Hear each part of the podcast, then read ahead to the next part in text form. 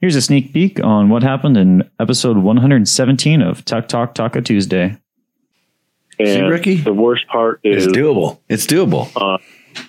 yeah, oh yeah, for sure, for sure. See, when you Uh, retire from rally racing, this is this is our this is our plan. Is we you got you got to start getting invites to these things, and you got to take your buddy with you.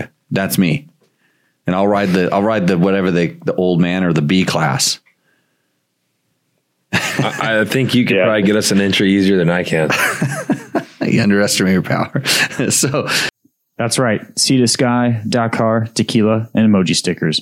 Those were some of the topics from this week's episode of Tech Talk Taco Tuesday. We had so much fun with this show that it went on for almost three hours. I mean, what else did you expect when Ricky Brabec, Logan Tyler, and George Justice all took turns being co-hosts during the time of the show? And this was on top of KLIM's Lucas Eddy calling in to talk about his recent experience at Sea to Sky, which led to Jimmy trying to convince Ricky to do extreme enduros once he retires from rally racing. Of course, the chat had a lot of questions, most of them for Ricky, some of which were about recent Dakar rule changes, like the tire rule change, as well as the challenges that come with racing Dakar. As always, we did answer some tech questions, one of which was about a YZ144 that lost compression after 20 minutes of ride time. And there was another mystery that we had to solve regarding coolant leaking into the engine of a KTM 200 EXC. Rooster Endo was roosting like most of the bikes except for one that forgot to put what year model the bike was. And this was followed up with Jimmy and George sharing some good tequila and some good laughs. If you want on the fun, just tune into Dirt Bike Test's YouTube channel, Facebook page, or Twitch channel every Tuesday at 7 p.m. Pacific Standard Time. I can't thank you enough for listening and can't thank our sponsors enough. Yamaha, Scott Sports, KLIM, DDC Sprockets, Trail Tech, Takamoto, and Seat Concepts. And now, here's the show. hi everybody, it's uh, Tech Talk Taco Tuesday, and we had pizza. and we had pizza. And this is not Logan Tyler, my regular go- co-host. This is Ricky Brabec, Dakar winner Ricky Brabec, guy who finished second place in Dakar, Ricky Brabec. Just the old Ricky Brabec. Yeah, same old Ricky Brabec. Anyways, uh, welcome, Ricky. Yeah, thanks for having me. We it's are- good to be back in Pahrump again. We are the show. Do you know? Do you know what we talk about in the show? Everything not about racing. Right. We're not going to talk about racing. So if you have any racing questions, you can go to the second half of this show. No, we're gonna we're gonna talk about. There's not little- racing going on, so Yeah, there is. There was. There is. There will be. There's always racing. Somebody's always racing something. You're lucky I didn't ride today because we would have been racing too. shit. Tomorrow, tomorrow, Tomorrow. 200 kilometers of fun road books that I didn't have to make. Yeah, So um, good times. see how Uh, that goes. this is the show where we answer your motorcycle and motorcycle product related questions. Maybe we'll talk a little bit about racing. You can ask Ricky rally questions. Anything you wanted to know about Ricky Brabec and rally can be answered, and I won't have to make it up. I want to know if he has any logos that he has designed. Logos. yeah. Oh, shit. So George is here. Clearly listening to the show live right in front of us. Unsilent Mojave Bob is here. Um, and Logan is here. Logan did a really good deed today for all of us dirt bike riders. So out here in Pahrump, Valley of the Dirt People, where we have a lot of dusty air, they think it would be really good to build solar panels almost around the entire south side of our town, which is where we ride quite a bit. It's excellent riding out there. It, the, the area is so good, it should be a motorcycle riding area, which it kind of is. It should be an open area, it should be designated an open area. But um, somehow they've decided, and I'm not sure who they are, but it might be the Bureau of Land Management and then people that want to disguise solar panels as green energy by bulldozing our desert and putting it out there. So they had a had a land use a land planning commission, a public lands advisory committee, and Logan went out there and gave a really awesome speech about how in 30 years when we're all gone, he doesn't want to look at a bunch of mirrors in his favorite playground. So good job to you, Logan. I really appreciate you doing that for all of us. And um, yeah, he's doing his uh, his civic duty at a at a nice young age right before he gets his driver's license because once he gets that driver's license, he's gone. Yeah, he's got a permit, but uh, he's old enough to get that driver's license. But what's the wait out here? Government Government's like Can't- years, can't tell ya. years. You Yeah, It's a lotto that you can't even get in. it's a lotto to get a license. When I was in high school, they didn't even have the DMV out here didn't even issue driver license anymore. They couldn't do the the I think license they test. gave up again. It sounds like. Yeah, well, you, ca- I wouldn't. Three employees. I wouldn't Right, get right. I wouldn't get in the car with any of you guys anyways. So uh, actually I did. I was gonna say you. we taught him how to drive. We taught him how to how to Yeah. how to not use the brakes around the turns and stuff like that. Conserve fuel. Mm-hmm. Yeah, carry speed. It's all good. So he's gonna be a uh, better driver than you. probably it won't take much. So okay, I'd like to thank our sponsors. Uh, this show is brought to you by Yamaha, Scott Sports, KLIM, DDC, Delaney Drive Components, Trail Tech. And I just downloaded new software and updated my Voyager Pros. So they're working even better now. Takamoto and Seat Concepts. So I will be riding on a bike with a Seat Concept seat tomorrow, Ricky. And I don't. sorry. I know I don't sit down very much, but I love that seat. Uh, it's the one with the big cushy. It's kind of like yours, except yours has wings built into a different spot. Your wings are to hold you on the motorcycle, and mine so I can sit my fat ass down in the seat, and it's comfortable, right, George? Yeah, he's got one too. His is like his is like way worn out. No, I got a Renazco. Yeah, is it?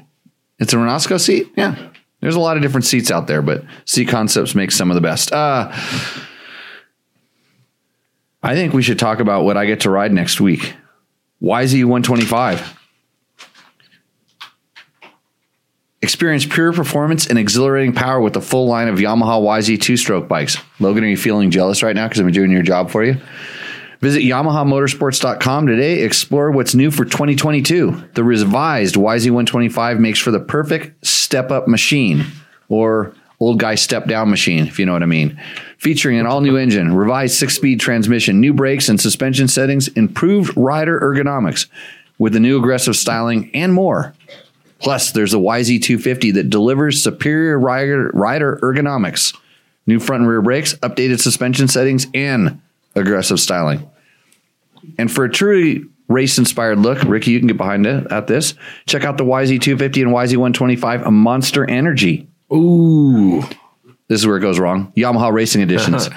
Hey, I don't know how many bikes uh, that manufacturer's coming out with, but I swear every week I listen to this show, it's a new one of those manufactured bikes coming out. yeah, they're doing good. And the next generation of riders, the ones that'll get to ride in I the mean, there's uh, got to be other manufactured bikes that are coming out that are also new. There probably are, but they're not paying to be here. and for the next generation of riders that Logan went out and preserved their riding access, there's the YZ65, YZ85, and YZ85LW. That stands for large wheel that deliver big bike specs in smaller packages. Visit YamahaMotorsports.com and find your Yamaha YZ and enter the victory zone today. So I'm going to go ride the YZ125 next week. And you didn't bring Logan and I. there wasn't enough spots on the agenda. There's only one bike, and I can ride it for probably four of the six hours that they're going to let us go there. So Trevor and Scott are just going to be standing around shooting photos the whole time. Oh, they're not going to ride it. They get two hours, maybe. Maybe. I'll let them let them ride it. I bet that's why I've been trying to lose weight. You know, Right, so I right. can ride a YZ 125. Okay, do we have uh, questions for um, Ricky in the chat room? And there's got to be a bunch of questions, dude. Look There's at all no those. questions quite yet. They, coming Victor in, wants to know if the old lady is going to impersonate Logan tonight. hey, Logan, did you did you know about that? I did. You did. Yeah, that was that was a tough listen. I'd like to thank producer Matt for uh, stepping up, getting us some sponsors. Matt um, has started making his first road book tonight. He's he's he's uh he's Oh. asking Ricky if he wants to go race it tomorrow. Yeah, yeah. It's it's it's only uh it's only 18 uh, k. You got it. Yeah, you know, the first time, first timer's road book is might look like it's complete, might look like it's ready to go, but uh, it's a lot of work to make a road book, and uh, there's people out there that think you could just uh, Push some Ye- buttons on an app. push the buttons on an app and you get a road book. When it's not that easy, it takes a lot of work to go write a road book. So So Oh, we we make road books. We were talking about this today. We make road books at literally ten kilometers an hour. Like that's how fast we can make a decent road book. So You start thinking like, you know, these guys are doing 270, 300 kilometer road books when they're training. Those things don't just grow on trees. So we had a little road book making They don't grow factory. on websites either. No, no. so uh, good, uh, good times. Um, what is next? What is next? Do we just hit these questions here? Do we? bring- Uh, let's see. Well, we do have one from uh, was that Ryan? Uh, Ryan T. TR 666? Yeah, there we go. Uh, hey Jamie, just bought a 22 X trainer, and I'm wondering about mixing oil. like mixing oil in the gas because that bike I believe is oil injected. So is he talking about mixing oil in the oil injection tank? I think that might be what the thing is. Um, I would do it as long as they're kind of similar oils, but I would try to run it pretty low and then put a whole bunch of the new stuff in. That's how I would do it. Uh, so I think you can. I if it if it's two different types, um, like a synthetic and a non-synthetic, I would be very leery and make sure you put injector, you know, a bottle that's labeled injector oil into it. Cause I've heard some horror stories about people putting stuff like castor and whatnot into the uh, oil injection system and then wondering why their bike seized. So Oh boy, yeah, good times. Dirty Um, Doyle did just buy. Uh, he just bought a YZ 144 from a shop. Said it lost all compression after 20 minutes. Wondering if you had any thoughts on why it uh, failed. Well, after 20 minutes, um, he brought it back to the shop today, so he'll find out how much it's going to cost him. Is what he's going to find out. Uh, and it had it had good compression when he started. I'm going to guess. I, I go out in these limbs and I just kind of guess and uh, tend, tend to be pre- pretty pretty accurate. I'm going to guess that the uh, that the I'm going to guess that the rod went out. The rod started going out, and that caused like some stuff to go up into the uh, top end and cause it to lose all the compression. So that's what I'm going to guess. So it, the, the top end's destroyed, unless you know, unless she didn't mix the oil.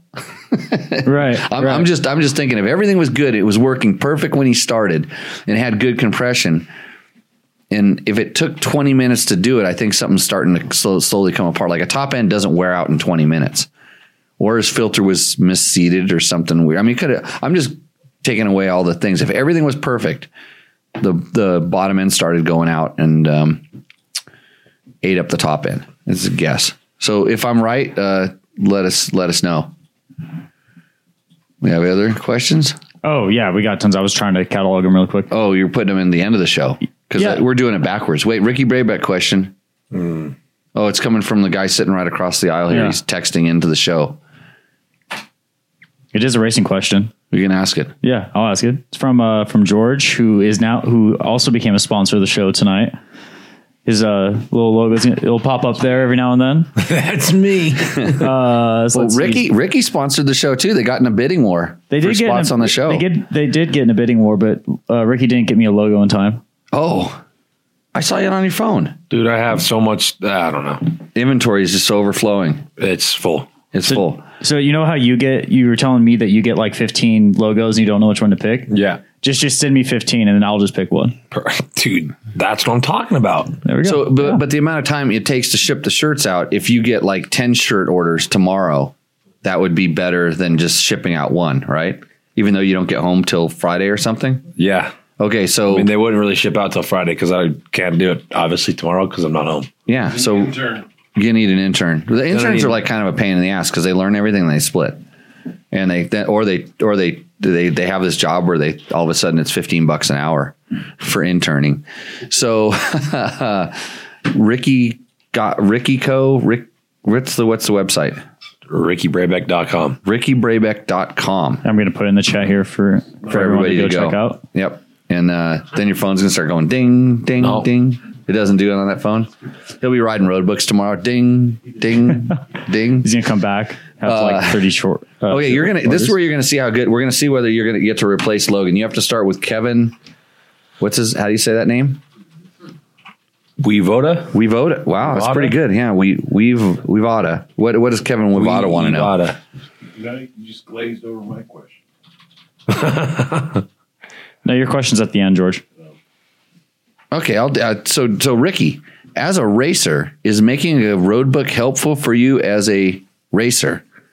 And have you always felt that way? You know, like being a racer and everything. Uh, J- Jimmy thinks making a road book might help, and it might help. But if you know me, I can't sit. Like I'm surprised I'm going to set the show for two hours. So if you can imagine me trying to sit at a computer computer for like a week, it's pretty impossible. So it takes me a long time to build the road books. So that's why I, my road books are very slim to none a year. Dude, how okay, so so so, that, so remember the remember the one you made that's uh, more nor, near Baker. Yeah, yeah. That was a really good road book. Everybody thought so. Yeah, that, that was that was like the second or third one. Cuz the first one went the other direction. The first one went kind of back towards back towards Barstow. Yeah, uh, Remember when we all when we all made it kind of the same we all made the same one that kind of went that direction back towards Barstow. We had and it, and it used a lot of the power line road. And the one that went to Randsburg. Mm, yeah, we cut it off. We and so, yeah, it went to Randsburg. It Yeah, that was Randsburg. that was like my really big road book. That was the the first one. Yeah. the first big one. But that other one was really good. Second one was good. Yeah, it was. It, it wasn't. I don't remember there being. They went some bitching places, and I don't remember being. There was nothing. like if you could just tell your computer what to do Oh, instead of dragging all the little instead in, of and- dragging all the lines, Figuring- and putting all the dangers, and putting all the trees and the rivers, and you know all the all the things there, it'd be way easier. But no, you got to drag every single little line. You got to do the math. You got to do the meters. You got so what he's saying is it doesn't help, and it'd be better if just other people built all of his road books for No, him. it it helps for sure. Understand the the two like the the um abbreviations for sure. That's what it helps doing that. Yeah, any any any time you're practicing, thinking about what you're doing, even if it's not exactly what you're doing, just doing some of those practice things, it helps. Okay. You want think more chat questions? Jimmy or- needs a drink. I have a I think he does. I need a beer. That's what he needs. Bob, did you bring the beers over? No, you never said here. Oh, Well, what goes with pizza? Whiskey. Pie and beer. as Matt holds up the nice bottle of whiskey, Oh yeah. Well, I, I like this. I like this bourbon. I'm gonna have to go get it. it's it's actually it's it's on sale. It's been on sale lately. Oh, somebody, really? s- Somebody sent me somebody saw me have it on the show, and they sent me pictures of it on sale at like um, oh. it was Bevmo or one of those places. So Oh. yeah, the the the Willett. If you're wondering what Matt has a little bit of. It's a, it's a cool bottle too. I like stuff with cool Okay, bottles. uh, let's. What what is Kevin's question? Let's get back onto the tracks here. Kevin, I don't know your last name exactly. Wevoda. Wevoda. If you were to conv- if you were to convert a 250SX or a YZ 250 into a hare scramble enduro bike, which would you choose? Uh, the 250SX is a orange. KTM orange one, yeah, and then the blue Okay. one, yep. You're almost as bad as my wife. I'm I'm well aware. Well, they make so damn many bikes. Yeah. Like it's unbelievable. Well, she just says like the orange one. Yeah, and it same. means it mean that means the KTM 200 evidently. When she says the orange one, it means the KTM 200, or it could mean the 350. But it doesn't matter whether it's two stroke or four stroke. But anyways, back to Uh, Kevin's yeah, question. back to Kevin and his hare scramble bike. He's well aware of what's out there and how good the TPI bikes are. The counterbalancer, clutch, and power valve setup on the KTM makes me lean that way. But the YZ's price, suspension, carb, and argu- arguability are Arguably, arguably I think so. I can't see the word. one of the I'm most guessing. reliable bikes you can buy has put me in a bit of a pickle. Thanks, Kevin. Yo, Kevin. Yo, Um, Kevin. so my first question is for a hare scrambles bike. I'm wondering why you didn't ask about a 250 XCF W. So that so so no, I'm sorry. No, He wants a 2C two-stroke. I'm sorry, a 2C 250 XCW, not XCFW, XCW. So so the the KTM with the that's set up for off-road more than the the SX or the YZ250X. And he says he knows he's aware of what's out there. Maybe But- he, he likes the freaking the the pipey of the motocross style. Yeah, and so that's that's the interesting thing because I and where these bikes differ, and I don't. The Yamaha does not have a different transmission. I think it has a different final drive ratio, so it's just a sprocket away from um, being motocross. They I'm pretty sure Yamaha the pipe's different and they tune the power valve a little bit different. It really does make a difference. So I think the Yamaha and then the suspension on both these bikes is different. And I, I don't I don't know what you know. He's not really talking about what skill level he is and all these other things, but I I promise you that the suspension on those bikes for hare scrambles type racing is better, and there's it's it's just one thing you're not going to have to to change. And the KTM, like I said, the the power valve adjustability, but you're gonna you're gonna fight the suspension on the motocross bikes to really work ideally off road. But if you're if you're if your hare scrambles and then you're going to the motocross track every once in a while and stuff, I could kind of see. But I would really lean towards the the XC or the X before I would do SX or thing. And then and then it's it's really simple. It's like, in all honesty, like which color do you like better? they're they're both really really good bikes, and and the KTM is then XC and the the XC has TPI where the SX is still carbureted. And then I noticed he said he likes the carburetor. So maybe that's another reason why he's asking about that bike versus versus um, YZ. Eh, if I were going to start picking things apart, uh, YZ feels a little more stable. YZ probably has snappier, more more I would say more aggressive feeling torque on the bottom. Uh, SX or KTM is typically feels a little bit smoother, maybe a little more top end focused, feels a little bit lighter and more nimble. Um, those are the characteristics, but you're you're you're not going to go wrong with either of those bikes. They're excellent. Both are good bikes, but I would man if you can if you're really if it's really hare scrambles, go with the XC or go with the X, and, especially with the Yamaha. I think the Yamaha it's it's it's uh, just the little things that they do inside are things you would struggle to do to the YZ on the outside to get that kind of drivability for off road conditions. And not just saying that because we're sponsored by Yamaha. Oh shoot, I forgot. You should just get the Yamaha. Yeah. There's no, and it's the Yamaha's less expensive. You don't have to worry about that pesky electric starter ever having a problem because it kicks. Yeah. Oh yeah, yeah. It might it might ruin your you know the e start might ruin your case.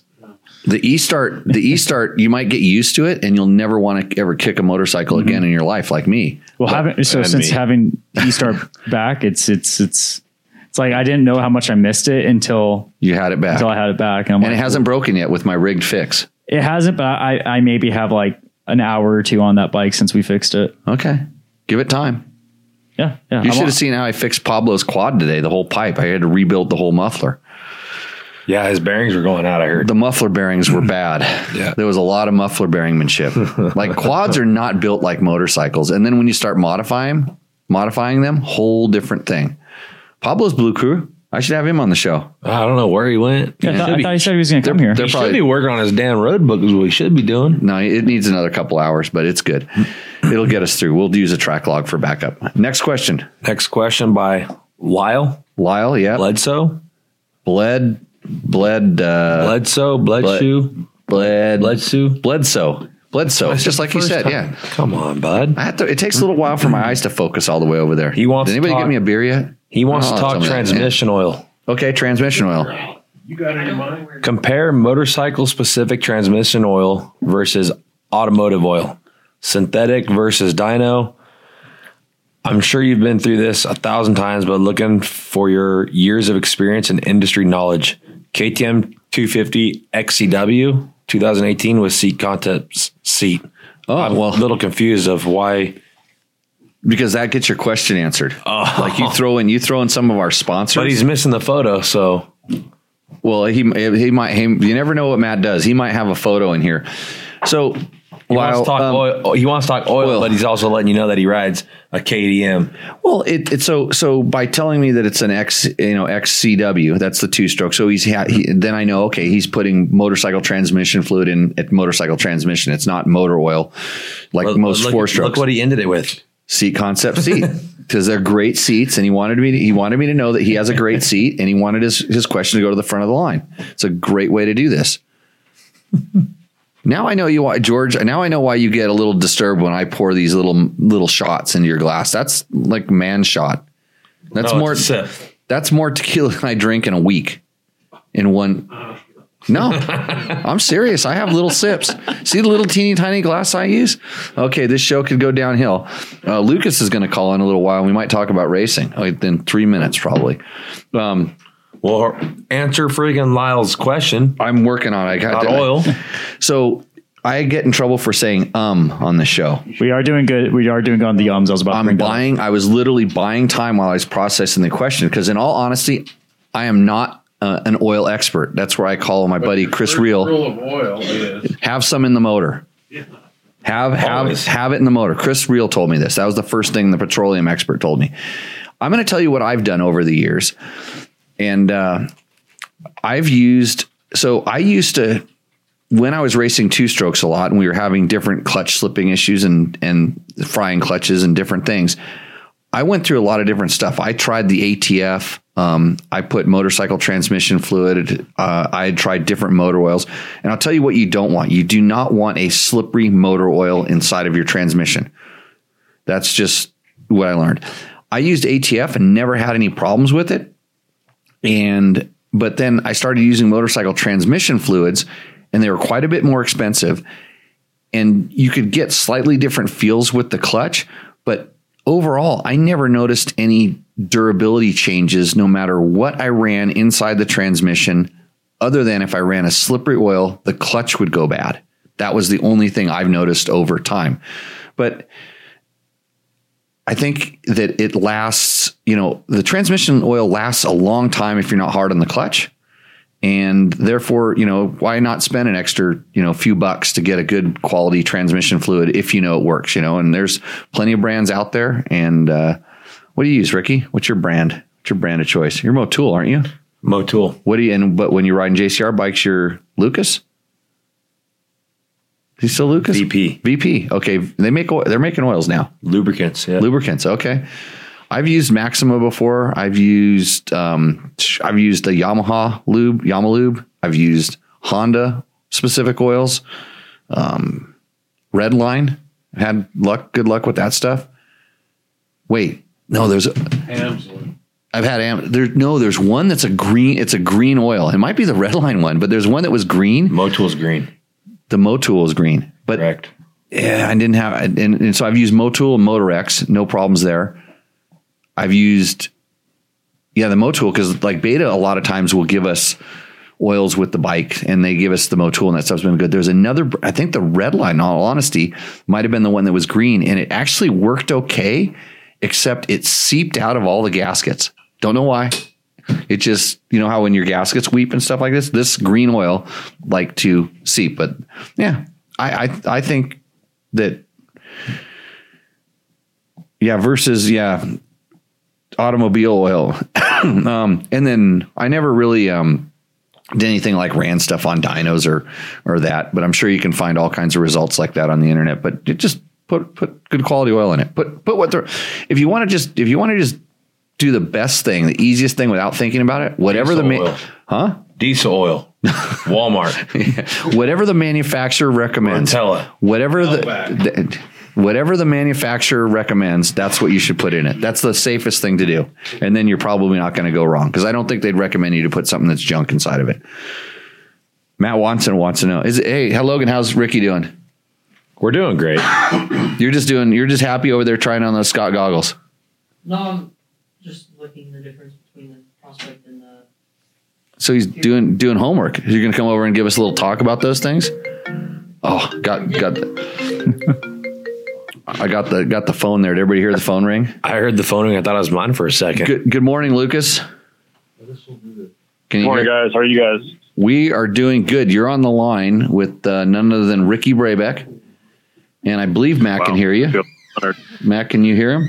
I'm, I'm on a delay. I'm on a delay. I can't hear him right now. Oh, he's on a delay. He's I can doing hear him something loud else. and clear. Good. Well, uh, Lucas Eddie, we, we, we were gonna. We didn't get to the next question, did we? No, it's just a shootout question. Oh, He wants to know what that's the, that's a rant. I'll get on that later. yeah, about the best good. Yeah, but he could probably read that somewhere. I'm sure. so Lucas Eddie is the I want to call you the uh, media motorsports marketing media manager. You handle my stuff at KLIM. Yeah. Yeah. Yeah, what is what, but but but you also get to go do fun stuff as well.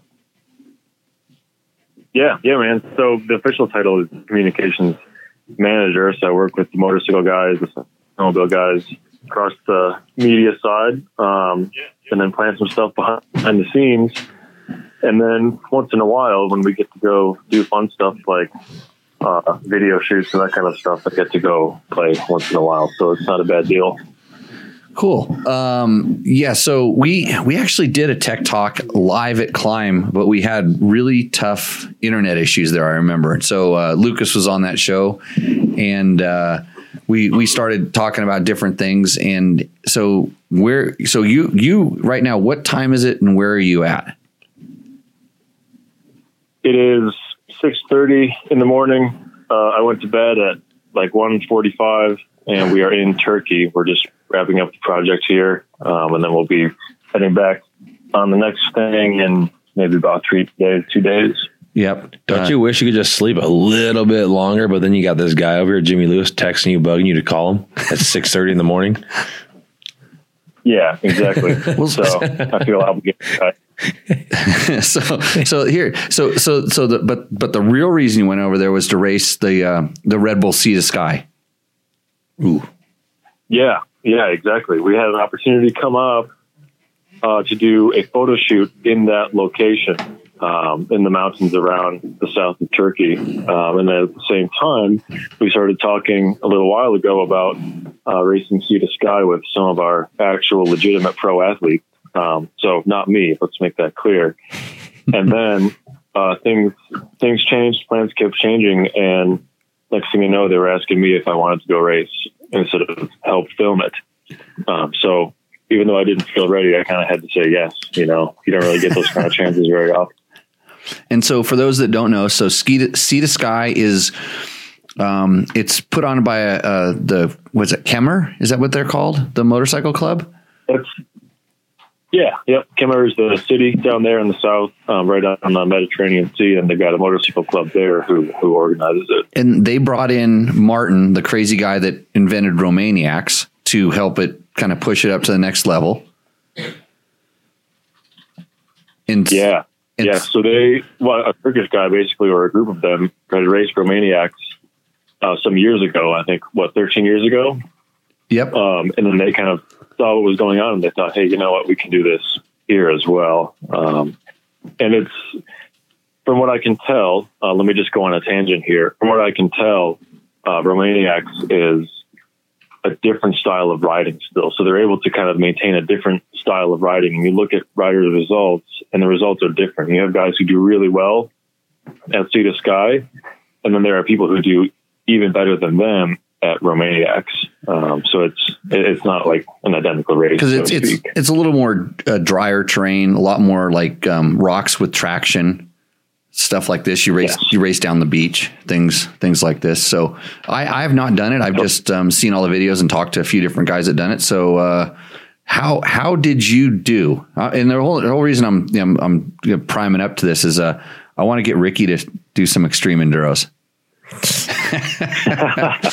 How did I do? Yeah, how'd you Uh, do? Do you want uh, context and excuses, or do you want to just hear results? Um, no, just uh, like over. How did okay? How did you feel that you did? How how in in in the Lucas scale of like, I, I, I sucked or I kicked ass. Where where'd you where'd you fit in there? I, I felt like I did really well in terms of my performance and my ability not to destroy the bike and not to destroy myself and to climb up in the rankings every single day. Yeah, wait, every single day. How many days is this? it's four, isn't it? Uh, for, Yeah, so it's like it's like four four days of beating the hell out. of it. But the one day is kind of like prologue slash beach race, so it's just a it's like a party on the beach with your dirt bike. yeah, yeah, exactly. yeah. And then they do they do what? Uh, they do a, a a lower stage, a mountain stage, and then a race from the beach to the essentially the sea to the sky. Yeah, exactly. The names are a bit confusing because they call one the forest race. Uh, so you kind of race through the forest, but the forest is in the mountains. Uh, the next one is called the Sky Race, um, but you're still racing on the Earth. Uh, you're just kind of in more open terrain. Um, uh, but still in the mountains. So you're still going in the woods and and all that stuff. Uh, and then the last one is called the mountain race, and you go from the beach to the top of Mount Olympus if you can make it, or you just kind of go from the beach into the mountains. And so Matt Matt got all confused because we thought Mount Olympus was in Greece. Yes, yes, because Yeah, I remember I- I Mount learned Olympus being some- a big deal in uh, Greek mythology. yeah, yeah. So there, there's some debate going on about which one is the real, true Mount Olympus. I guess. Oh, okay. So you wrote up one of them, or almost. yeah, one of them. So did you? So you got to the the last checkpoint before the finish? Um, second to last. Second kind of to last. Confusing. So there, yeah. So there are ten checkpoints, um, but eleven total gates. So the eleventh checkpoint is the finish. And so you kind of you went you made it to the ninth one, and what we would like in enduro terms say houred out. Yeah. Yep. Exactly. Exactly. And you went over there with uh, Brock. Yep. Yep. With Brock Butters from the snow bike side of our sponsorship activities. Yep. um, and he he was he used that term houred out um, when we got to that ninth checkpoint because he I don't I don't even know if he was if he realized what planet he was on. so so how so how like you know you trail ride in Idaho and you guys definitely have some gnarly trails and stuff. How tough how tough was this? Where was this on the level of difficulty? Yeah, I would. I was pleasantly surprised um, that it was basically like I would say the hardest Idaho mountain single track um, or general Mountain West single track, like the hardest single track um, that I've done, but over and over and over, Just with no break, Constant Uh, constantly. So, yeah, so everything's rideable. There's no single obstacle that is like a 15 foot wall, and you can't figure out how to make it up without completely destroying everything. So everything's rideable. Um, it's just not easy, um, and you just kind of do it over and over. And See, Ricky? the worst part is, It's doable. it's doable. yeah, oh yeah, for sure, for sure. See, when you Uh, retire from rally racing, this is this is our this is our plan. Is we you got you got to start getting invites to these things, and you got to take your buddy with you. That's me, and I'll ride the I'll ride the whatever they the old man or the B class. I, I think you could Yeah. probably get us an entry easier than I can. You underestimate your power. so okay, so you're you're you're cruising along. And it's it's just it's relentless. So we're talking about you running out of uh, energy in your body. Yeah, yeah, you get tired. Um, the first, the the, the the first two off road days, um, so the forest and the sky, those are just hard, hard off road races. I would say I've only I haven't raced very much, so I don't have much context to say what's what's hard and what isn't. Um, but they're challenging. Um, but it's not it's not really it doesn't mentally break you down in a way.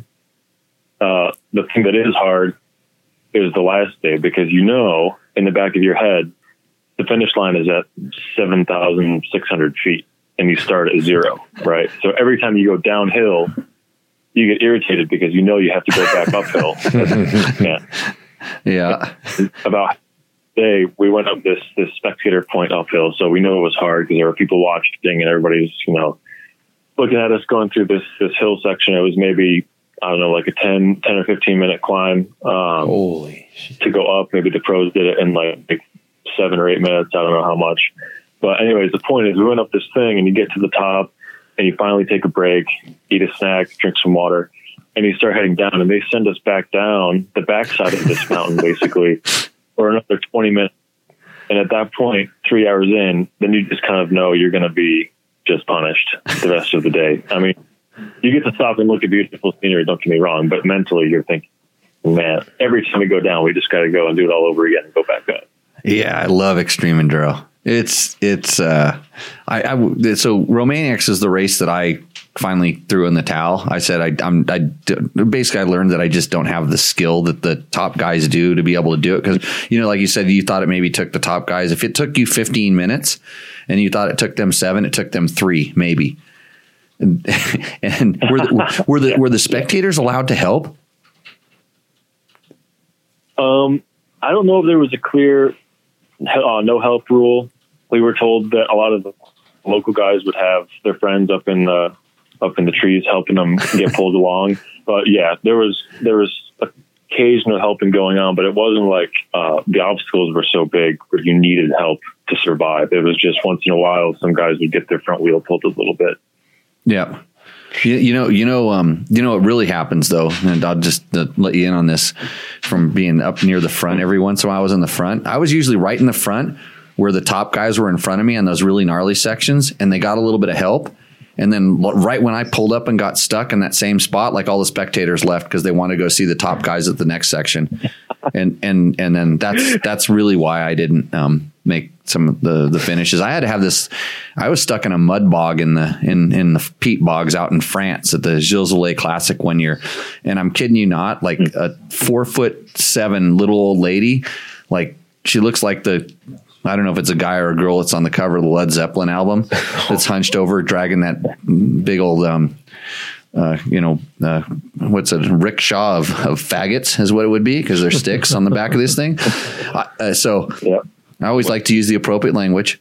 Um, so it's like she came over and and helped. No, no, she. She, she screamed because she, she was she was excited when especially when I roosted her full of mud, which is I felt really bad. But she came out and helped me pull my bike out of the, the peat bog mess for forever. But um, this is the stories you have from extreme enduro are like you know par none. But uh, well, that's that's awesome. I mean, congratulations because I know you don't have a big racing background. Um, and so it, you, Okay. you got to you got to thank Lucas. He's one of the he's one of the reasons that KLIM has been uh, helping this show and uh, Tech Talk Taco Tuesday out for a while. It's he's the reason.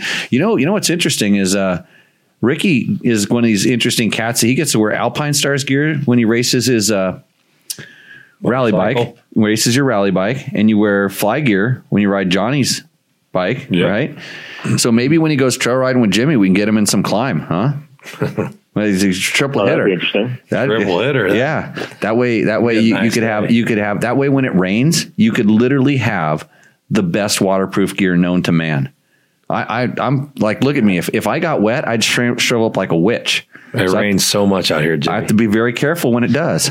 So that's why I wear the KLIM gear. Yeah. All of it, especially the the Gore-Tex. stuff. clouds today just teased us the whole time. I felt one drop hit me on the head, and I literally that's why I didn't ride. I hit. I went hiding today because I didn't have my gear ready to go. so what is he's the communications manager. We we we talked about that earlier, George. You should have been paying attention. You Can't put the pockets back in the revolt pullover. Oh, um, uh, did we you have hear- an avid viewer that's just pretty bummed out. Did you hear this, Lucas? We got we got somebody who wants to work in the R and D department. He wants he wants pockets back in the revolt pullover, and I totally agree, George. I I okay, uh, there's a third right there. Three people that actually own them. Two of them bought them full price, and they want pockets back in the revolt pullover. Oh, you, did you steal mine? There you mine? go. We'll get that. Because I wonder, I wonder. No, you wouldn't fit in mine. It's got Logan to do another Now, now, now you got to send prototypes just so they make sure it's the same, the Yeah. same one that they had before. XL, large. Yeah. so this is how you this is how you do your product research. Just ask just ask the people sitting around you. They'll tell you. so They were pretty bummed out about those pockets not being there. They, they literally stood up. They were like going to rush the table over here. I know you can't see this, but this is what happens. so any cool new stuff? You well, I know I know some cool new stuff is coming out because I've tested it. Um, any any new stuff you can let us know about? Anything super top secret you want to drop on Tech Talk Taco Tuesday? Oh man, well there is some super secret top top secret stuff to drop on Tech Talk Taco Tuesday, but I don't know if I can do that uh, before we actually can go live with those products. So I'll tell you this: soon, look at whatever your local dealerships or stay tuned with KLIM and everybody else. Um, starting around January first, as you get into 2022, and you'll be able to see all the new stuff coming out. Well, awesome, uh, Lucas. Congratulations! And so they, so so they, you said they deported Brock out of the country, out of Turkey. Uh, no, no, they didn't actually deport him, but he he flew back about a day or two after the race got finished. and uh, did he crash into you at all during the race? No, No, no, he- I don't think he did. Did he crash No. into But let me anybody? Um, yeah, maybe, maybe. I didn't get to see his full uh, footage, um, but it's definitely possible he crashed into someone. But let me say this, Jimmy. Uh, on that fourth day, I'll try to wrap this up because it's uh, it can be a really long story. But on that fourth day, uh, the mountain race, about five hours into the race is when I finally caught up to him, which I was trying to do the whole time. Oh, I saw the video. Really good beat. Hey, we got to we got to talk Yeah. about it. Actually, I I should make a post with those videos. I should put those videos on Dirt Bike Test because they are. It's Oh, you got you got a whole series of them. There's like it's kind of like four days. I watched. um a couple of them, but I specifically watched the last day because I just wanted to kind of see where you guys got. So keep going. This is a good story. Yeah. So, so about five hours in, we finally caught. I finally caught up to Brock um, in this super gnarly, basically like a, a, a, a stream washout section on the side of the mountain. Where if you were if you were to look at that, you wouldn't think that there was any reason to ride a motorcycle up it um, from the bottom of it. So, anyways, we started going up, and I saw him. I knew he was there. Eventually, I caught up, and maybe ten minutes after that, it came to this point where it was an even steeper washout, way, way less ridden. And it was basically like a side hill with a little tiny notch to get your motorcycle across. And if your tires slip off, you're basically hosed because it's, it's pretty loose. It's super steep and everything below it is just sticks and rocks that are going to tumble downhill. So you're basically screwed if you fall off that edge. Uh, you're going to have to wait for the track marshals to come clean it up. And then if you make it over that edge, and there was like a 10 foot vertical notch that we had to ride up basically. It was maybe even longer than 10 feet. But anyways, so we get to that point and we're so lucky that we're at that point at the same time because if there's nobody else there with you, nobody's going to help you. And if the guy in front of you mix it up, he's not going to look back and make sure you made it because he's going to assume you made it because he did. Yeah. So it's like a cheesy action movie where these two heroes like happen to get to the same point at the same time to help each other. Like, oh, Yeah. what are the odds? You know, like you know, you, you, you couldn't have scripted this stuff. We got so lucky there. Uh, and then we both had to help each other get up.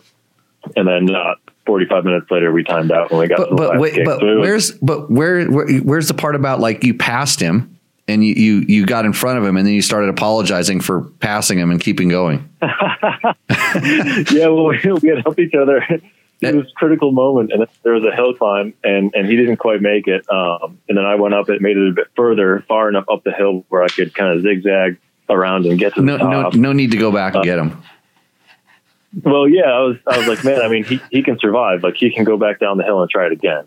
So it's not like a life or death thing. and and and I had asked him right before that if I could go by him because I had obviously caught up to him, so I was feeling a little bit healthier, a little bit smoother. Yeah. Uh, and I'd asked him if I could go around. And Brock Brock gets in this race zone where he's he's not really talking that much. His eyes are kind of like kind of looking like past you. You know, like Kind of sounds like when he's doing kind of sounds like when he's doing a photo shoot. oh, is that him all the time? I'm only joking. No, no, I'm serious. Yeah, man. So I, I had asked him, like, hey, hey, man, you mind if I go around? Um, but he didn't say yes. He didn't say no. He just kept riding. So I'm like, all right, well, I guess I'll just have to find a time to pass him. um, and and Well, I will. I will do my best when we're done with these, uh, with these, with this rally training stuff to get those uh, videos up. But I'm sure you can find them. Are they up someplace on KLIM or? yep, yep, they're on the KLIM Instagram page, the KLIM Facebook page, and also the KLIM KLIM Motorcycle um, YouTube. Cool. Yeah. So if you want to see, you know, all we ever do, do is get to watch videos of Graham Jarvis and and and you know Billy Bolt and Manny Lettenbichler making this stuff look too easy. You should really watch what a regular person looks like at Extreme Enduro and feels like.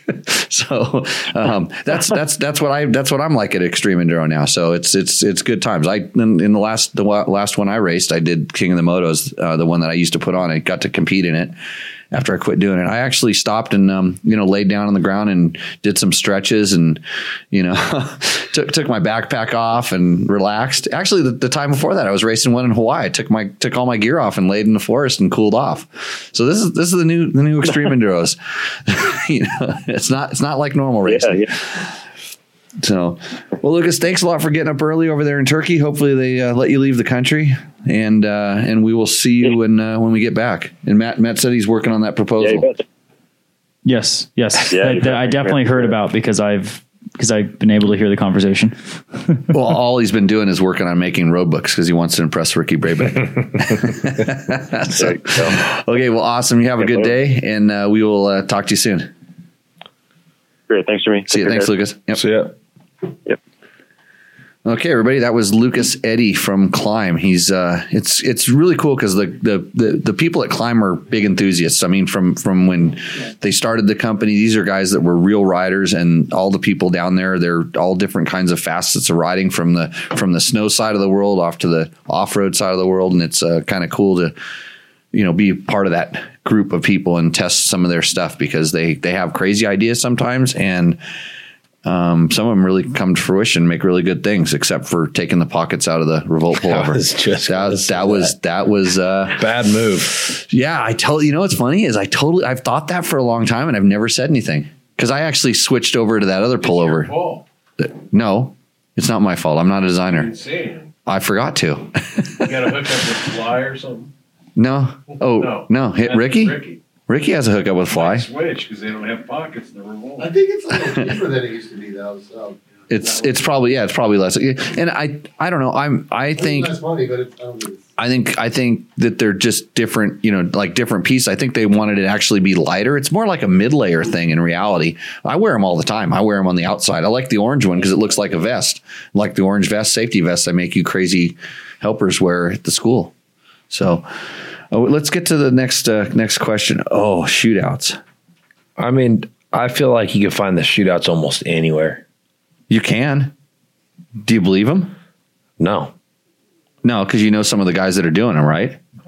Yeah. and it's the same guys that do all of them. Yeah. It, so Not all of them, but like the same guys from every magazine that do them. So, So like- Matt Matt Watson says, "This is where you read it." Oh, he just wants to, he just wants to, he wants to know if you're doing the shootout, Jimmy Lewis. No. and what your thoughts are on the best 250F. Um, So are we are we going to do a shoot? Actually, I think he was probably asking Trevor that question because Trevor's more of the Shootout that, guy. that guy, or uh, they're, he's kind of really doing a lot more of the the bike testing these days. So no, we're not going to do a shootout, and I'll tell you why. Um, because it's a a it's a giant pain in the ass. Uh, to to get and here's here's where it's not a giant t- pain in the ass for these other guys because these other guys they say come and pick up my bike and prep it for me and meet me at this track. This is what the other media guys do.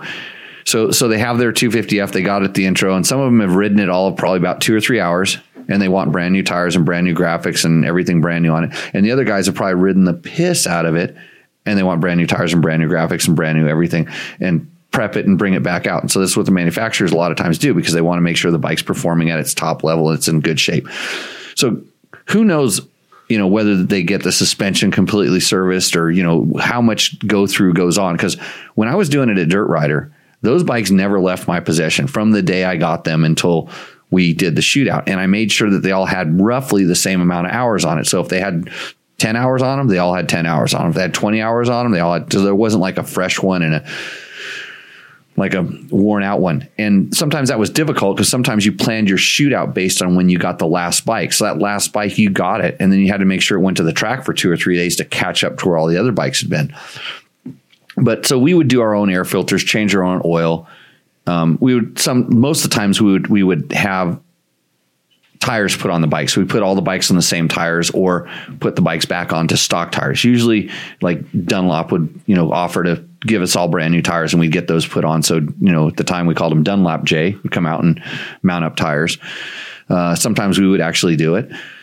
But anyway, so, so in that, it's just a big pain in the ass. Then, you know, whether you're renting a track or you're going to a track day or however it works, that's kind of a fiasco. But really, the, the key of this is getting however many bikes there are, five or six, or however many guys you're going to use in total, impartial, decent test riders to come out and ride the motorcycles to give you feedback. So most guys, other media outlets, it's just like, hey, bros, come out and let's go moto for a day. And there's guys that are going to set the sag for you every time you get on the bike, and they're they're going to make you a sandwich, and they're going to give you food, and there's all the free drinks you can drink. And I'm, I'm not even kidding. I'm I'm not exaggerating. And so, you know, I mean, some kind of testing goes on during during these things. Um, And But at the end of the day, it's just a ride. at the end of the day, it's a ride day for your bros on brand new bikes. Ricky started this with he hates the shootouts. So why do you hate the shootouts? I don't hate the shootouts. I just don't believe them Yeah. Because for this exact same reason. Well, it's it's that nobody nobody really takes it that serious, and we we really tried to, and it was, and after doing this, we tried to have it as much objective information in there. So we would do like lap times, and a lot of you know, guys have tried to do lap times and stuff, but they would just say, okay, you go out and they you know go do, go do laps whenever. And then it really depends on when the bike is on the track at what time with what rider on it, based on what lap times they get.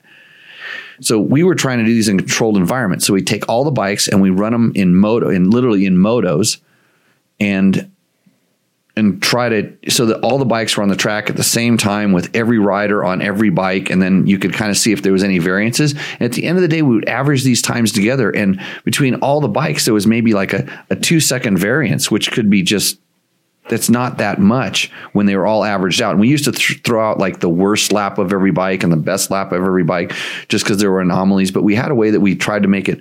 And it's like, and we, we at the end of the day, the riders didn't know their lap times. We didn't let it, we didn't tell them what their lap times were.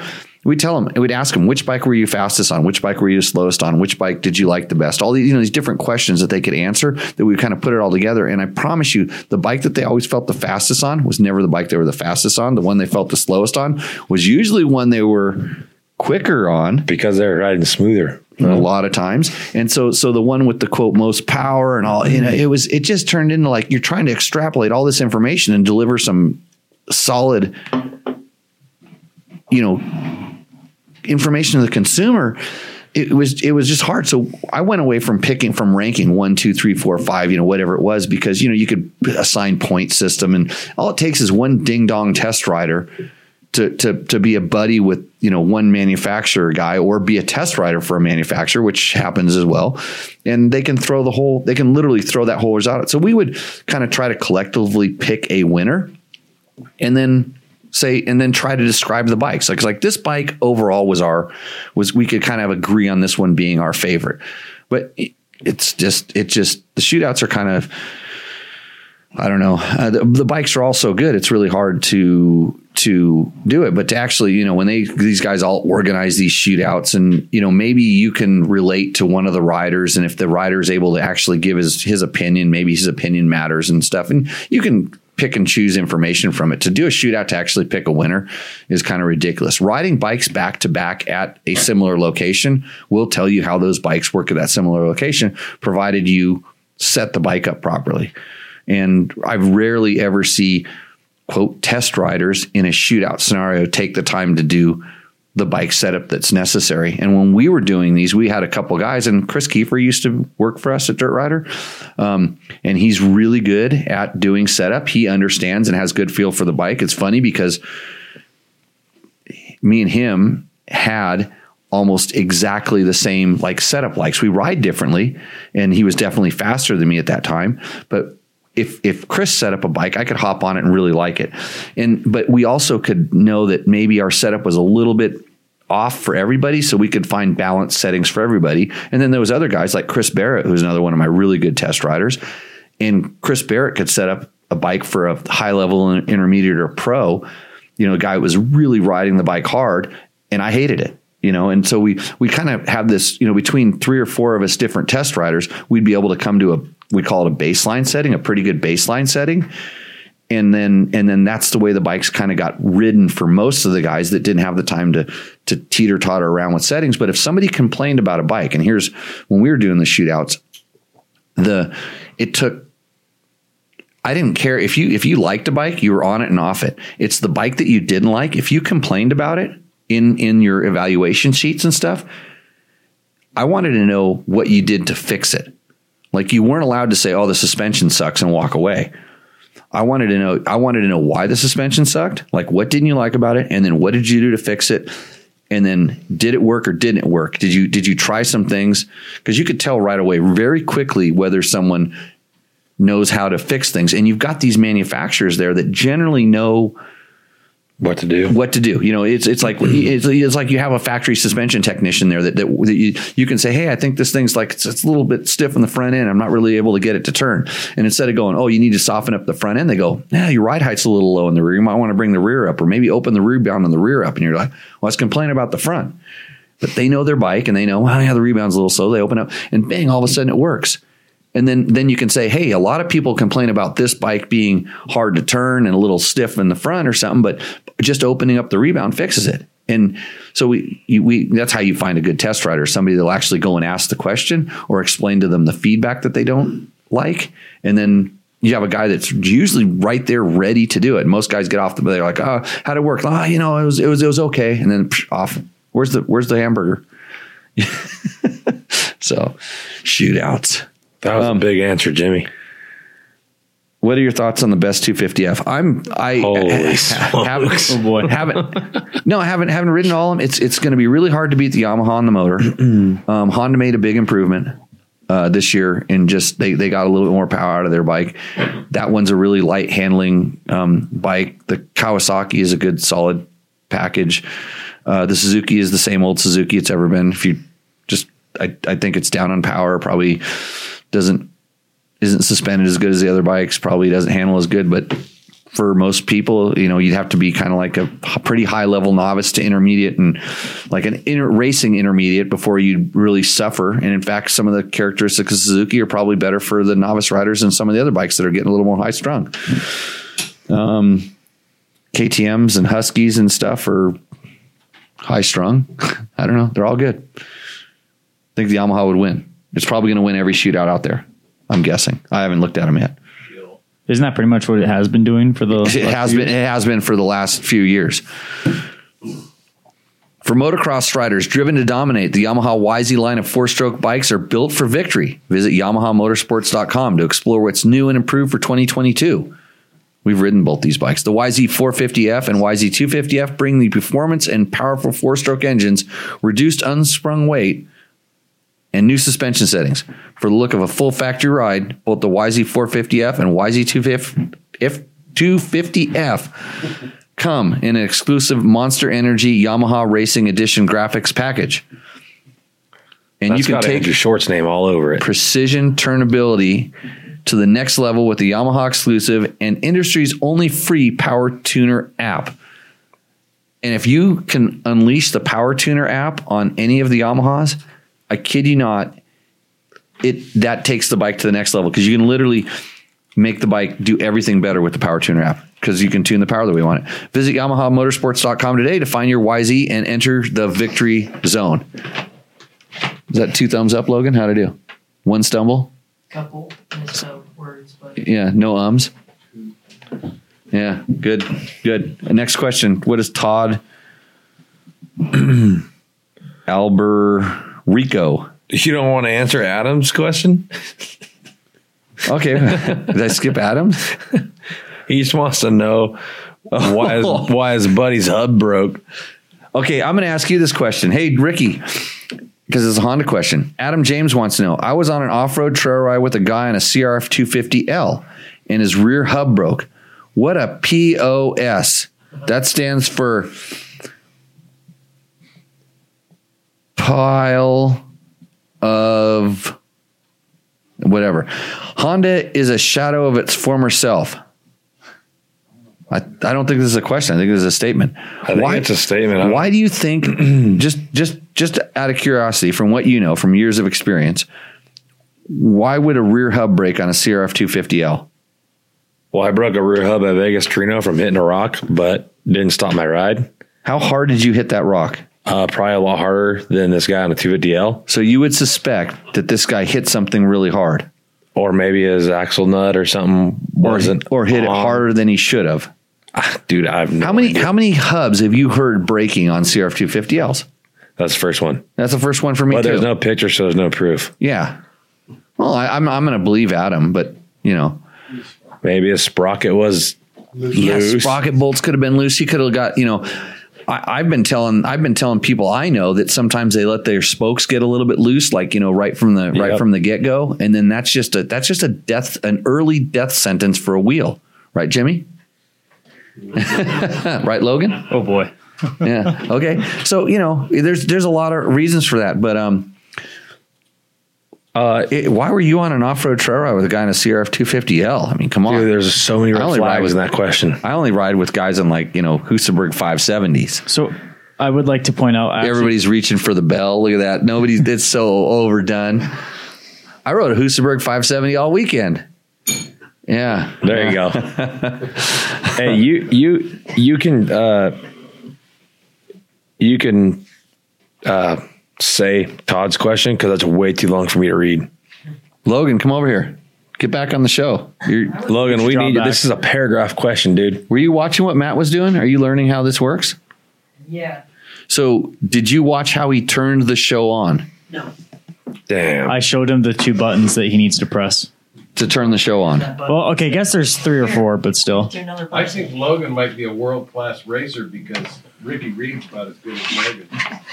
Oh, there's hope for you. Hey, he reads a map book pretty damn good. I don't know how he does it. Like, I still don't. It's the symbol. It's a symbol. It's not complete sentences. yeah. it's broken up into language I could speak. Yeah. Mm-hmm. Arrows. Is it Todd? Yeah.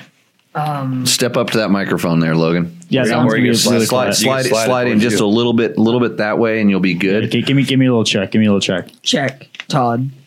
One more time. Todd. Okay. I don't know his last name. Oh no, got it. You keep keep reading.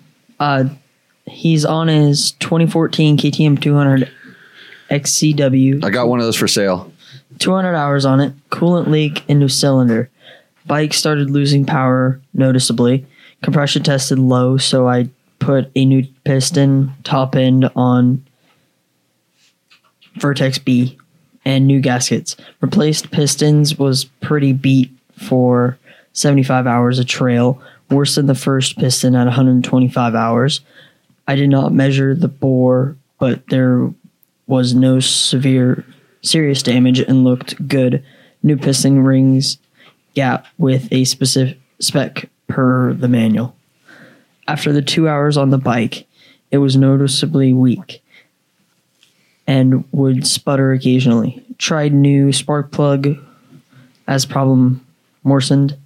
Removed the new plug to see it was blue from coolant. I've tried the following with no luck. Bike runs rough and coolant quickly builds up in the exa- exhaust. Tip. New head gasket twice, new base Head gasket gasket or O rings? gasket Okay. twice, new base gasket twice, retorqued head per manual, tried alternate torque wrench, replaced head with OEM head. So I think that head has O rings, if I'm not mistaken. Um, yeah. Yeah. So, so, so if you put a gasket in there, I'm saying it's because you put a gasket in there, but, I think that um, question is done yet. and, and it's not done yet. I think Yeah. it is. So the, the first thing that struck is like, okay, you're losing coolant. Something is seriously wrong. So a couple things just to kind of go. If it's a if it's a leak around the head gasket, it rarely leaks into the motor. Generally, the motor pressurizes the coolant system. So it it it puts pressure in there and then um, generally it, blo- it it en- ends up blowing it off. It, it'll burn. It'll some will go in there. It'll burn it off, but it pressurizes the coolant system. The coolant starts looking pretty crappy, and um, it, it's it's really foamy. A, you know, a lot of the time. So that's the. In my experience, that's what I've noticed with the uh, the head when it's a leak at the head gasket. So I don't know if he's uh, if he's listening or watching. Maybe he can um, maybe he can uh, poke around and give me a little bit more specifics on that. Um, the so so I'm sitting there going, where could the coolant be coming from? Because if it leaks in through the impeller or something, it's just going to go into the transmission. It's not going to get in there. Maybe the base gasket, but the same the same sort of thing where it doesn't really pressurize as much as the base gasket. But I haven't trying to think if there's that many passages to go through there. And usually it's pretty obvious when you tear it apart. Uh, maybe there's some place that it could be through the casting, but I've never I've never seen this head, huh? on KTM. Well, but it, like I said, a warped head, then it's a then it's then it's going to pressurize it um, to the same thing. So, th- but that's your primary that's your my primary problem, and the fact that it's losing power, uh, that's a whole different thing. And generally, it eh, depends on how hard you're riding it, but 200 hours, I'm wondering if the if the if the cylinder could be starting to get a little bit out of round.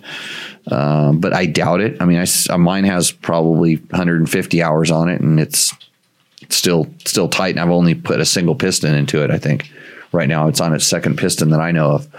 Um, my other one that has like 500 hours on it, that thing's on piston four, stock cylinder. So I've I've never had coolant loss issues. So we're good to go. Where could it go? Sounds like he needs a new bike. More to follow, follow up on that. More follow up. Uh, yeah, Bob's raising his hand. He's just not spending enough money. Not spending enough money. What kind of ECU do you have on it? No. So he said he replaced it with a stock head, right? Oils he using? Oh so, so OEM head. So he he took it. He took an OEM head off and put another OEM head on because I know there's some people that make some aftermarket uh, heads. I don't. uh, You know what? The the chat room might come um, to uh, to the rescue here, but I I've not had any experiences like that. I'm just trying to think where. So he's finding coolant in the exhaust, is what he was saying, right? He also made a reference to blue on the spark plug. Yeah, Indicating from coolant. From coolant, yeah. I I know no. Uh, Could it be what from what is You have Ricky? No, no, no. I was just uh, like saying yes. yeah, that's he said, that. Yeah. So I don't, I don't know why that would turn the. Uh, I mean, yeah, you, you generally the, the the spark plug will sort of like get white crispies and rust. It'll actually look like it rusts a little bit when there's when there's water going in there. But I'm just I'm just not seeing where it's going to get in there other than the head or the base gasket or maybe there's some sort of a casting or there's an issue with the casting that it that maybe he put too long of a bolt in in like one of the power valve cover it. bolts or something. Uh, it's leaking. It's in in. It, you know somehow it's it's something is leaking up into the into the power valve down into the exhaust power valve and getting in there there because it would it, even if it was dripping into the into the exhaust power valve so tear that apart that chamber in there and see if that looks like there's water in there and because it would suck some of that back in there at certain times when it was running uh yeah more information needed to provide an accurate answer i think So I'm wondering those. but if you want to sell it real cheap i can di- diagnose the problem and um it's tell you it's not worth very much Did he say check the heads or the cylinders? He said he replaced. He said he replaced the the head, but if the one head, like I said, if the one head is warped, usually you can see it on the with the O rings. You can see where it goes past it. Yeah. Do we gotta do? exactly. Oh gotta- no, I think the notes are out of order because there there was more to that question. Oh, g- oh, give me that it, damn it thing. wasn't. It wasn't gonna. It, wa- it didn't like add anything. Didn't add anything to it. Yeah, it was just like more more background. Did he say he had a C concept seat? no, he didn't. Unfortunately. What about DDC sprockets? No, Was he wearing KLIM gear? was not wearing KLIM gear. Right. Okay. Or- then there. Oh. Then The sheets were out of order. So you get Yeah. he if he All would right, we're back have if he if he would have parts from Rocky Mountain. Hey, we're Yeah. back on it. Logan's going to read the rest. And if you're buying from Rocky Mountain, Oh, click through the little finish that link on one of our You don't need to stories. question, bud. Yeah. Uh, click through one of the links on our stories at uh, at uh, Dirt Bike Test, and we get a little chunk of the action. It helps bring you the thing. But yeah, you should order all your parts from Rocky Mountain. And uh, I think that said he checked the head or the cylinder to see if they were flat. he didn't say check. He put a new head on it, but usually if you put a new head on on a warp cylinder, it'll warp itself right back into position. Is my experience because I've done this before. So next question. Where is that? Okay. Greg Rosen. So Logan, I have to ask: Is is it is it you, you, do you- are you going through puberty? Do you have a little bit of a cold, or did you get kicked in the balls? Uh, cold. Cold, okay. Just checking. Don't get Ricky sick. Have you tried injecting mousse lube into the exel- au- auxiliary valve stem when it's time to add a little lube? Maybe warm the lube up in the sun or in a microwave so it would go through a syringe. So I have done this before, um, but not not using a syringe. I actually used a, a grease gun like a like a like a kind of a grease gun that was able to I was able to put it in there and pump it into the into the tire. So um, yeah, I have I've done this before on on a on a mousse that I felt that wasn't lubed up enough, and uh, but generally the the out here um, you wear the tire out before the mousse lube dries up and it's hot and whatever. But you guys, your mousse are always coming out lubed up. Yeah, I, I didn't really understand the question. Like, what do you? He's he's. once- I think he's had a mousse uh, in a, in a tire for a long time, and he's worried that the lube is drying up or lube's going away. He probably used he probably used like oil soap or something instead of lube. But no, you might maybe use real lube. But I don't think it dries up if you use like normal. if you use good mousse lube, it generally doesn't dry up, but it can, and especially How- after what, like two years? a year. Yeah, six months in some people. I mean, if you're not riding, Yeah, it could. It, and I know it pools. I know if you if you let your bike sit for like six eight months, the the lube will it'll literally dry up on one side of the tube and pull up to the other side because I've Yeah. pulled wheels off that have been sitting on bikes for a while and it's pretty amazing. Next question. George with his 17 KTM 500 EXCF 300 hours has a small weep from the valve cover. A guy told me about 100 hours ago not to worry about it. Now it's a bit worse, and I'm concerned it may stain my KLIM gear or Sidi boots, or maybe even soil my DDC sprocket, Sprocket, or yeah. Takamoto Co. turn signals. Right. I'm not too worried about it affecting the Scott stabilizer or double take mirrors. What's your opinion? He's he's more worried. He's really what he's what he's really more worried Is about gonna- is that the oil would actually he blow. even sent a photo to, to show what's exactly going I on. saw this in my Yeah. garage today. Okay, I walked by and Hold up saw the this. photo for the Yeah. the chat so here. yeah, so so I saw this in my garage today, and I walked by and I realized it's the. So what it is is the it's the the nut that's on the top of the the valve cover, Wheel. the nut that's behind the wheel. No, it's the one nut on the front. I don't know if that's the. Let me think about this. The right. Le, it's on the front left side of the motor. The nut that goes into the, it's the it's the washer underneath that nut looks like it's just torn or maybe that nut's not torqued down properly it's coming out of there it'll come out all over the place it'll it'll work its way out so here's my question to you how much oil is it leaking while you're riding like you go ride 150 miles how is, do you have a noticeable amount of oil down in your screen Oh, I don't check that. you don't check it so the answer is no Between like thousand mile oil. He's just That- worried it's going to get on his gear. Damn advisor. he's worried about it getting on his sticker you know his sticker that's on this bike Yeah. he's Yeah, worried so about it he- covering up He's his not sticker worried about how much it's leaking. He's worried about how much, bef- how much more can it leak before it hits his gear and his yeah DDC sprockets and no he no he's stickers and He's just trying to promote all my sponsors. Is what he's Yeah. trying to do. he just wants us to talk about him. Is what he's really trying to do. That's why he bought spots on the show. So thank you, George, for sponsoring the show. Um, and every time we talk about him, he's not even up there. no, trying to time it better.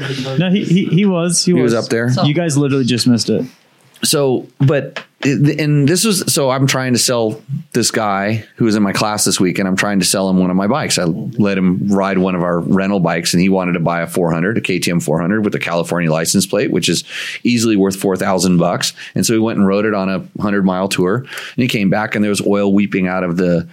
Um, shift shaft seal, oil leaking out of the, you know, this the counter shaft seal, oil leaking out of the Kickstarter shaft seal. All the places that KTM RFS bikes leak almost all the time. And he was like really, he was a little bit worried out of it. And there was actually enough at one point to where it did a couple drips off the skid plate because this bike is like most bikes that are that are kind of set up a little bit competition oriented, um, has has an overflow, a vent tube that vents to atmosphere, and I run it down along the backside of the cylinder into the pocket between the the electric starter motor in the and the cylinder. And so when you're riding high RPM uh, roads down, you guys did some big high RPM roads. It breathes a little oil out there, and the oil kind of condenses in the you know because it's it's sucking it in and blowing it out, and it condenses inside of the uh, tube, and then when you stop the bike, it drips down, and then it works its way down and drips onto the skid plate, and it kind of the way the motors are designed, it sort of will actually, if you overfill the motor, it'll sort of self level itself. It'll go to the ideal amount of oil inside of your motor because it's flying around in the transmission and it's getting evacuated out of the crankcase and it's doing what it's supposed to be doing. If you have a little bit too much, the pressure pushes it up and it kind of ends up staying up in the in this case it actually to get out of that motor it has to go through the center of the spinning cam and then out through a breather tube and then out through this other breather tube usually go into the back of your airbox boot and then pool up there that's why rfs four strokes smoke a lot when you ride them down steep That downhills was shock failure. shock failure When the oil pulls up in your air cleaner and jumps out. Oh well, that that can happen too. Yeah, for some people that aren't very smart. So so anyway, so so yeah, it, it kind of this one was probably filled a little bit high, and they rode down a seventy mile an hour dirt road for a little while, and so a little bit of oil spilled out. So he was really really concerned about all the oil leaking. And I, I the first thing I did is walked over, wiped the screen off because that also weeped out of the oil. You know, it weeps out just enough to kind of get a little covering dirt. So I wiped wiped over there, looked at it, was the oil was right in the middle of the line. I'm like, that's no big deal. I go, I could replace all those seals for you in about an hour and put them all back in. And for eh, the next 10 hours, it probably won't leak that much. And then it will start doing this again. This is just the nature of, you know, the shafts are now a little bit worn and there's the cases are a little bit worn. It weeps a little bit, but until you're actually losing a noticeable amount of oil, hell, my buddy Dave just rode from Tecate down to Cabo on a we call it Old Smoky. It's his 2012 KTM 500. Every time you fire it up, makes a big puff of smoke, and uh, he didn't ever add oil to it. He did one oil change halfway through the ride and called it good. So don't worry about this stuff. It's not important. Isn't that what I told you 100 hours ago? Yeah, still the same. It's looking like it's a little more. I would change out that. I would I, at this point. I mean, one That's why I took the tank off. It's ordered. right you know. parts are ordered. Did you order them Rocky Mountain You're through our link? Absolutely right. Yeah. And those four screws. Yep, Yep. yep. George is on it. But I can still ride it. I'll put the tank on and ride it. I'll keep it. Yeah. when it breaks after I told him to do this, he'll just have to sell it to me at a cheap rate. Okay, Logan, what we got? Eric Herm, dead. Oh yeah. My Vo- Voyager Pro's ambient air t- temperature is all of a sudden reading hot, 247 degrees. It does normally read 10 to 15 degrees hot, probably from the radiator heat. Do you think the dock temp sensor is bad? I think you're radioactive. I think you're you're nuclear and you don't realize it. You could you could be literally ready to explode at any moment and you should be careful. I would try.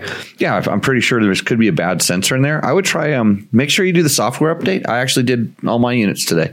I software updated, and I think the last numbers on the software are one one five. It was 050 was what I went to, but so there's a software update, and sometimes these little glitches can be fixed. Maybe you're reading in some sort of um, other degrees, like maybe you've got special who know you know and and that maybe your sensor is sitting on something that's hot. Maybe it got pinched between like an electrical wire and it's running current through it. Who knows? And bob's raising his hand because he knows how to he knows how to fix electrical problems. The, the only I thought I caused it, but the uh, the only the pipe gets above 200 or Right. degrees.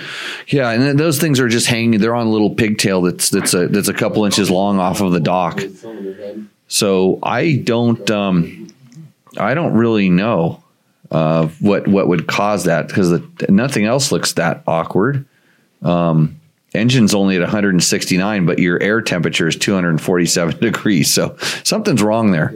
Um, and i guarantee if you call up uh, trail tech and and uh, if it's an issue they'll probably take care of it. They seem to be really good with customer care on that kind of stuff.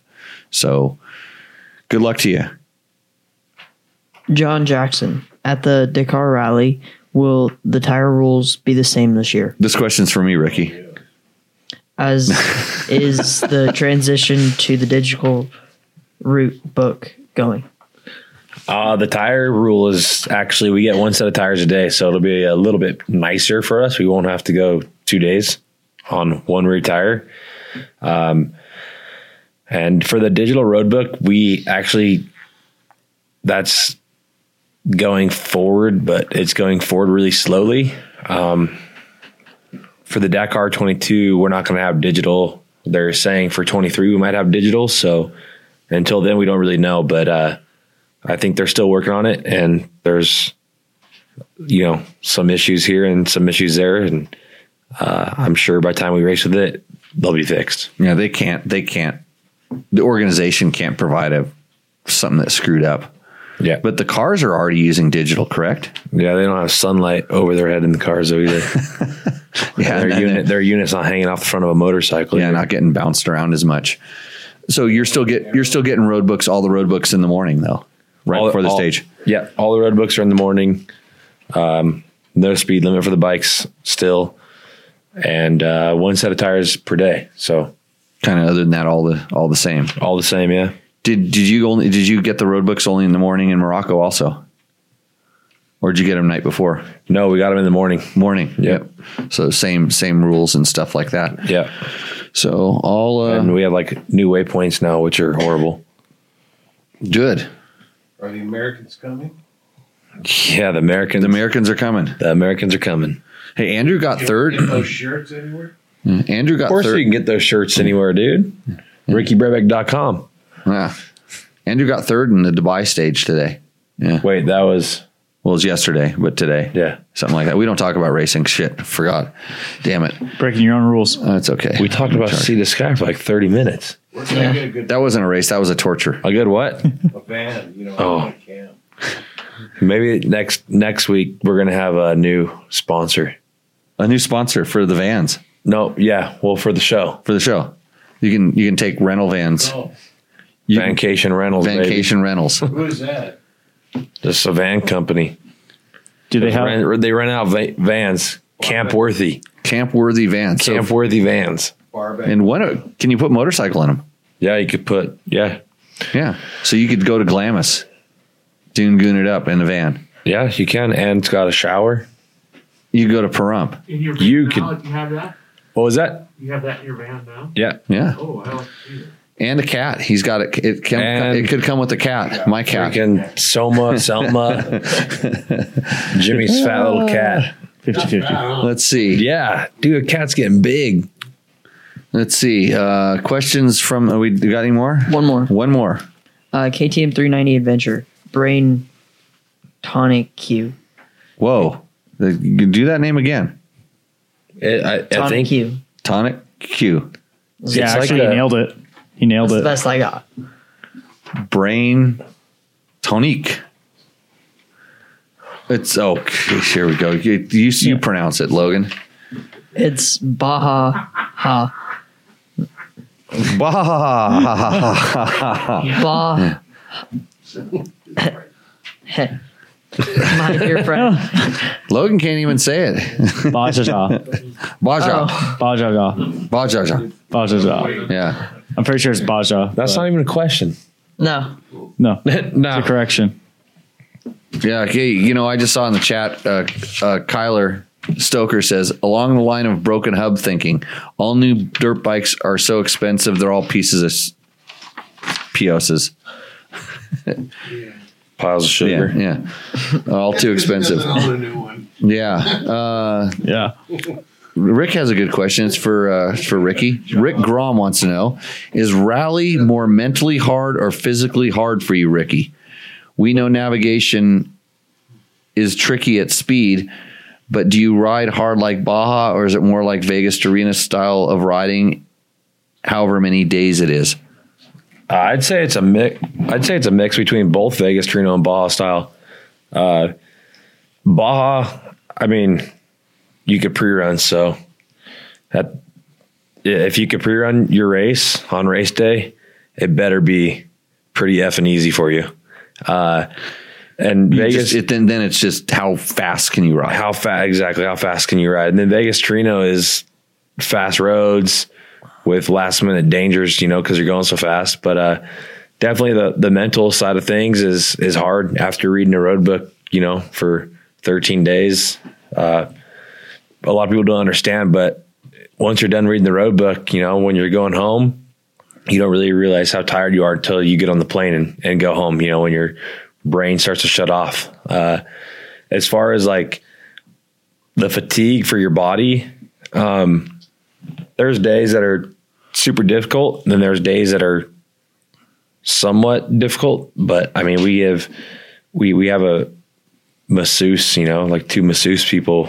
So we get massages every day and, you know, we take supplements and we, you know, drink electrolytes. So we try to, we try to stay, you know, hydrated. So, but some days, I think you'd agree with me on this. Some days are like easy navigation, but hard riding. In net net, you're the same tired as some days that are easy riding and hard navigation. You're just like this. It's just this level of kind of drained.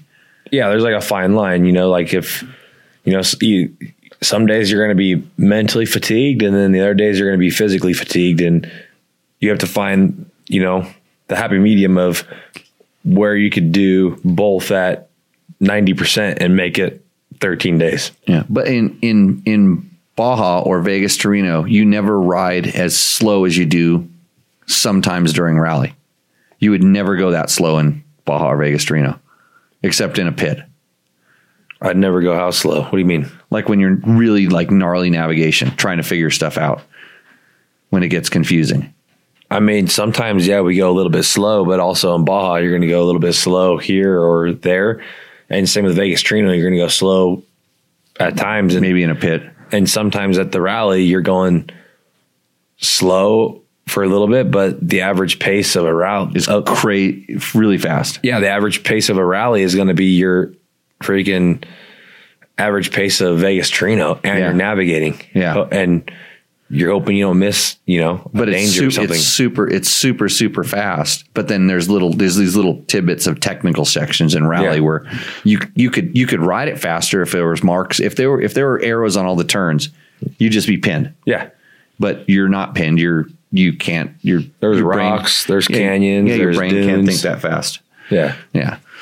So that's uh yeah, it's uh it's I I think no matter what you do you're racing, you're gonna push to the limit of whatever it is and whether that's pushing your brain or your body or your bike. Well, or, and there's, you know, you your sleep schedule's jacked up. You have, like, for instance, I follow Jake Argubright on Instagram. yeah. He went, you know, he's in Dubai right now at his first rally ever.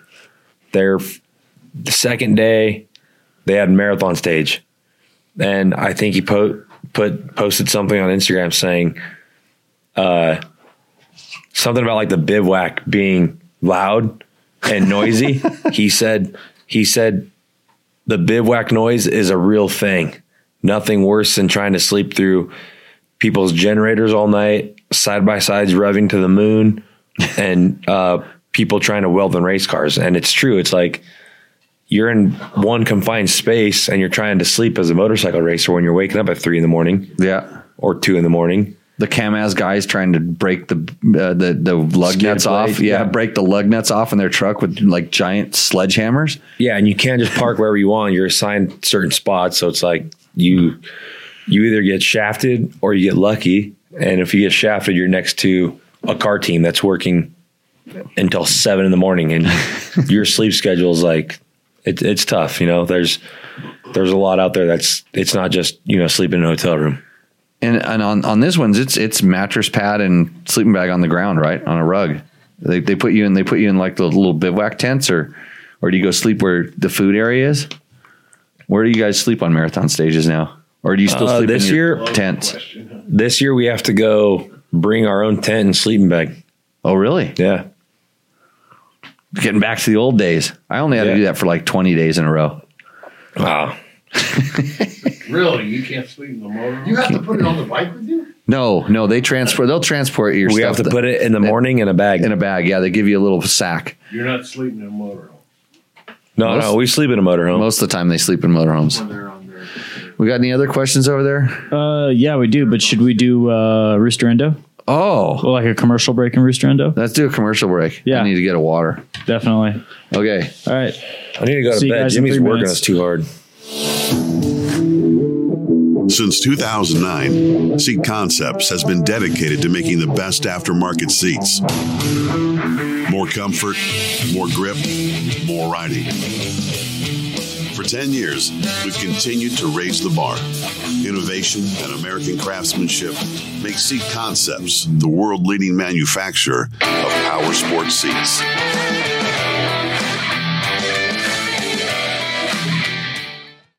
See you next week. You're gonna be. Are we live again? Yeah, no, we're live again. Yeah. Sh- Show starts. It Yeah. seems, seems what happens here. You take a commercial break and all the co-hosts leave. I Right. think the show's over. They're not used to this new commercial break thing. And we're in a, Hey George, we're rolling like a rock star like you did last week. We got to do a little episode of Roost or Endo.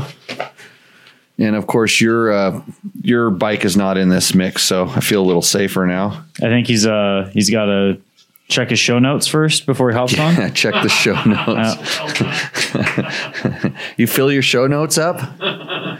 Well, the good thing is George just has to walk back over to his crappy little motorhome. He's got parked in my crappy little lot next door. He's parked it on the flat track. I can't believe the flat track. Well, uh, we don't we don't even, we don't even have the capability to water it right now. We're down a well. That did that get fixed today or not? Well, I'm not sure. I I'd, I would have had it fixed a couple days ago, but You're not certified. I'm not sure that you want me to. And I know how if we right? yeah tip your cheese a little. We didn't get my question to you and Ricky. What was that? I had a question for you two. Well, I can I can answer it. What Okay. was it? Oh, the two of us. Okay, a- ask it right now. He's just right over there. He can yell like you do all the time. So, uh, if you're a successful motorsports celebrity, is it required or cool to keep your little boy name? My question is for James and Richard. Yeah. Ricky?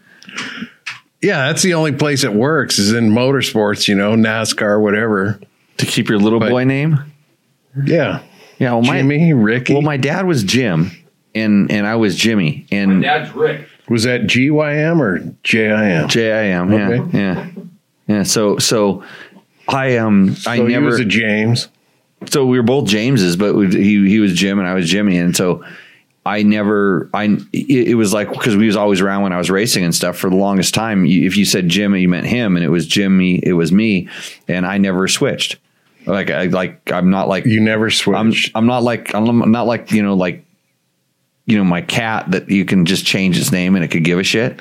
But no, it just works in motorsports. You know, Jimmy, Ricky, Bobby, Ricky, Bobby.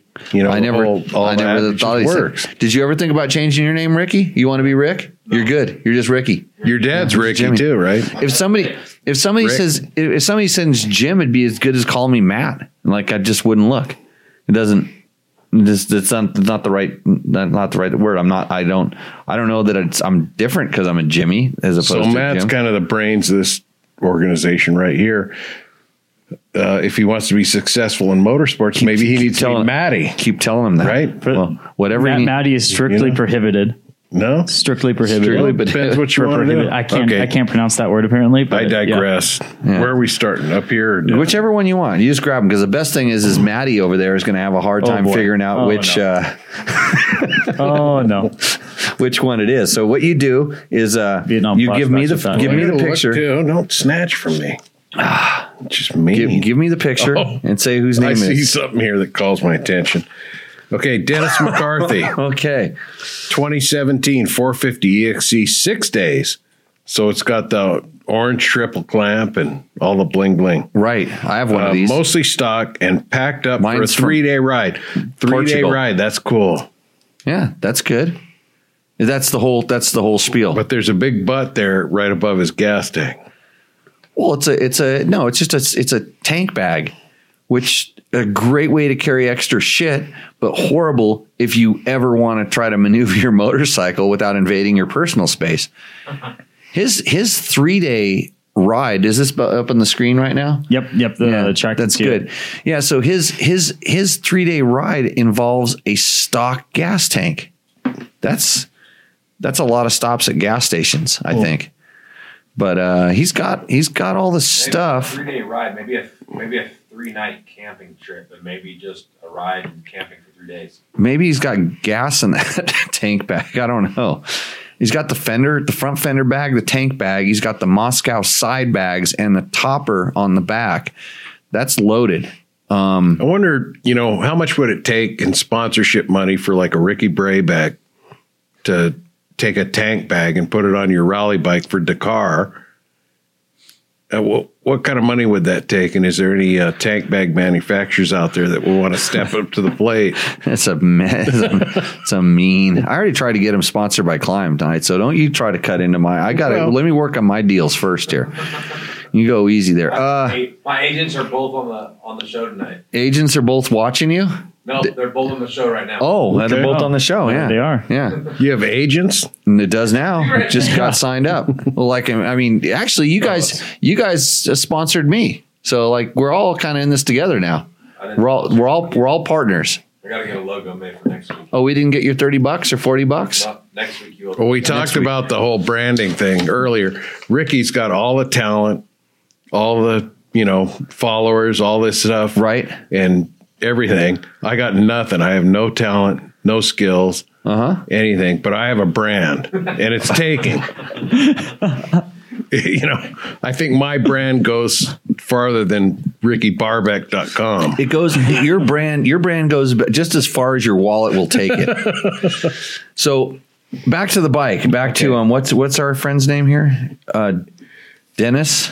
Dennis McCarthy. Dennis McCarthy. 17 450 EXC six days. I have a 500 EXCF. Right. And uh, Oh, he has that a was fi- the one with the weep. Mostly stock, packed up for. Th- I give a lot of respect for packed up for three day ride. Yeah. He's got Mos- Mosko Gear, who doesn't sponsor you, but I like their gear a lot.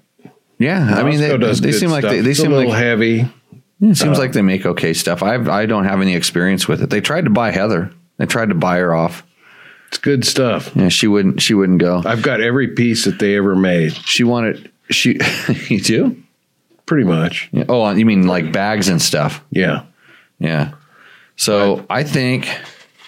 Well, let's see. But he's packed for a three day ride. That's got to carry You some know- creds. You know what's funny is I see through all of this. I see it looks like a seat concept seat. Oh, If, if yeah, if I look Yeah, closely, I'm gonna. It looks, oh, that is. I'm gonna it, enhance. it looks like it. It really does look like the that You're gonna pin it up there on the Well, roof you're just side. a shill. I know. that is a seat concept seat. Yeah, it's it's, It's the, the suede it's, one. It's the suede one. That's Yeah. the- those are my favorite. He he should get the taller one because it's more comfortable. But that's a good seat. That's He's a, got that's a the good bike. I think these are 40 liter bags. It doesn't matter. He's And going a for three giant days. loop tank Here, bag. just you, you you don't you don't get to talk about it. Pin it up there and get me another get me another bike. We're trying to get through this show before tomorrow. Other way. Other way, yeah. It goes up there on the roof side. audience. Yeah, no, they, they- you can't hear the audience. Just put it wherever it needs to go.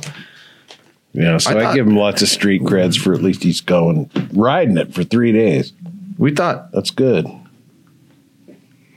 oh, it's funny. I thought I heard a bike going. That's the neighbor that rides the cruiser in and out here because I heard it going chuff, chuff, chuff. And I'm like, who's riding Ricky's bike around? Um, next question. What do we got here?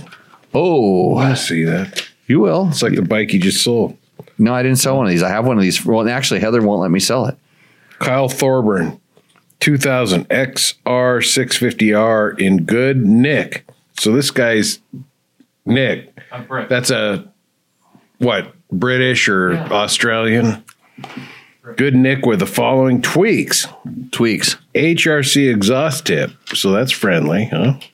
Um, that's actually it's yeah. It's it's just a, it's just a kind of a a more freer flowing uh, spark arrestor on the tail. Desnorkeled uni air filter, Fluidyne radiators, temp gauge rad cap, RC high bend fat bars with handguard, stainless brake line, skid plate, but he doesn't say what kind. It's skid okay. plate's pretty broad. Skid plate. Yeah. Anyway, shark fin, Right. nomadic rack with toolkit. So what's that? I think Is it's just a, tail it's, or it's, it a, it's the tail rack on the back. CRG blindside mirror. That's probably that little thing. Uh, Double Take makes one just like it, but yeah, Garmin GPS, should have a Trail Tech.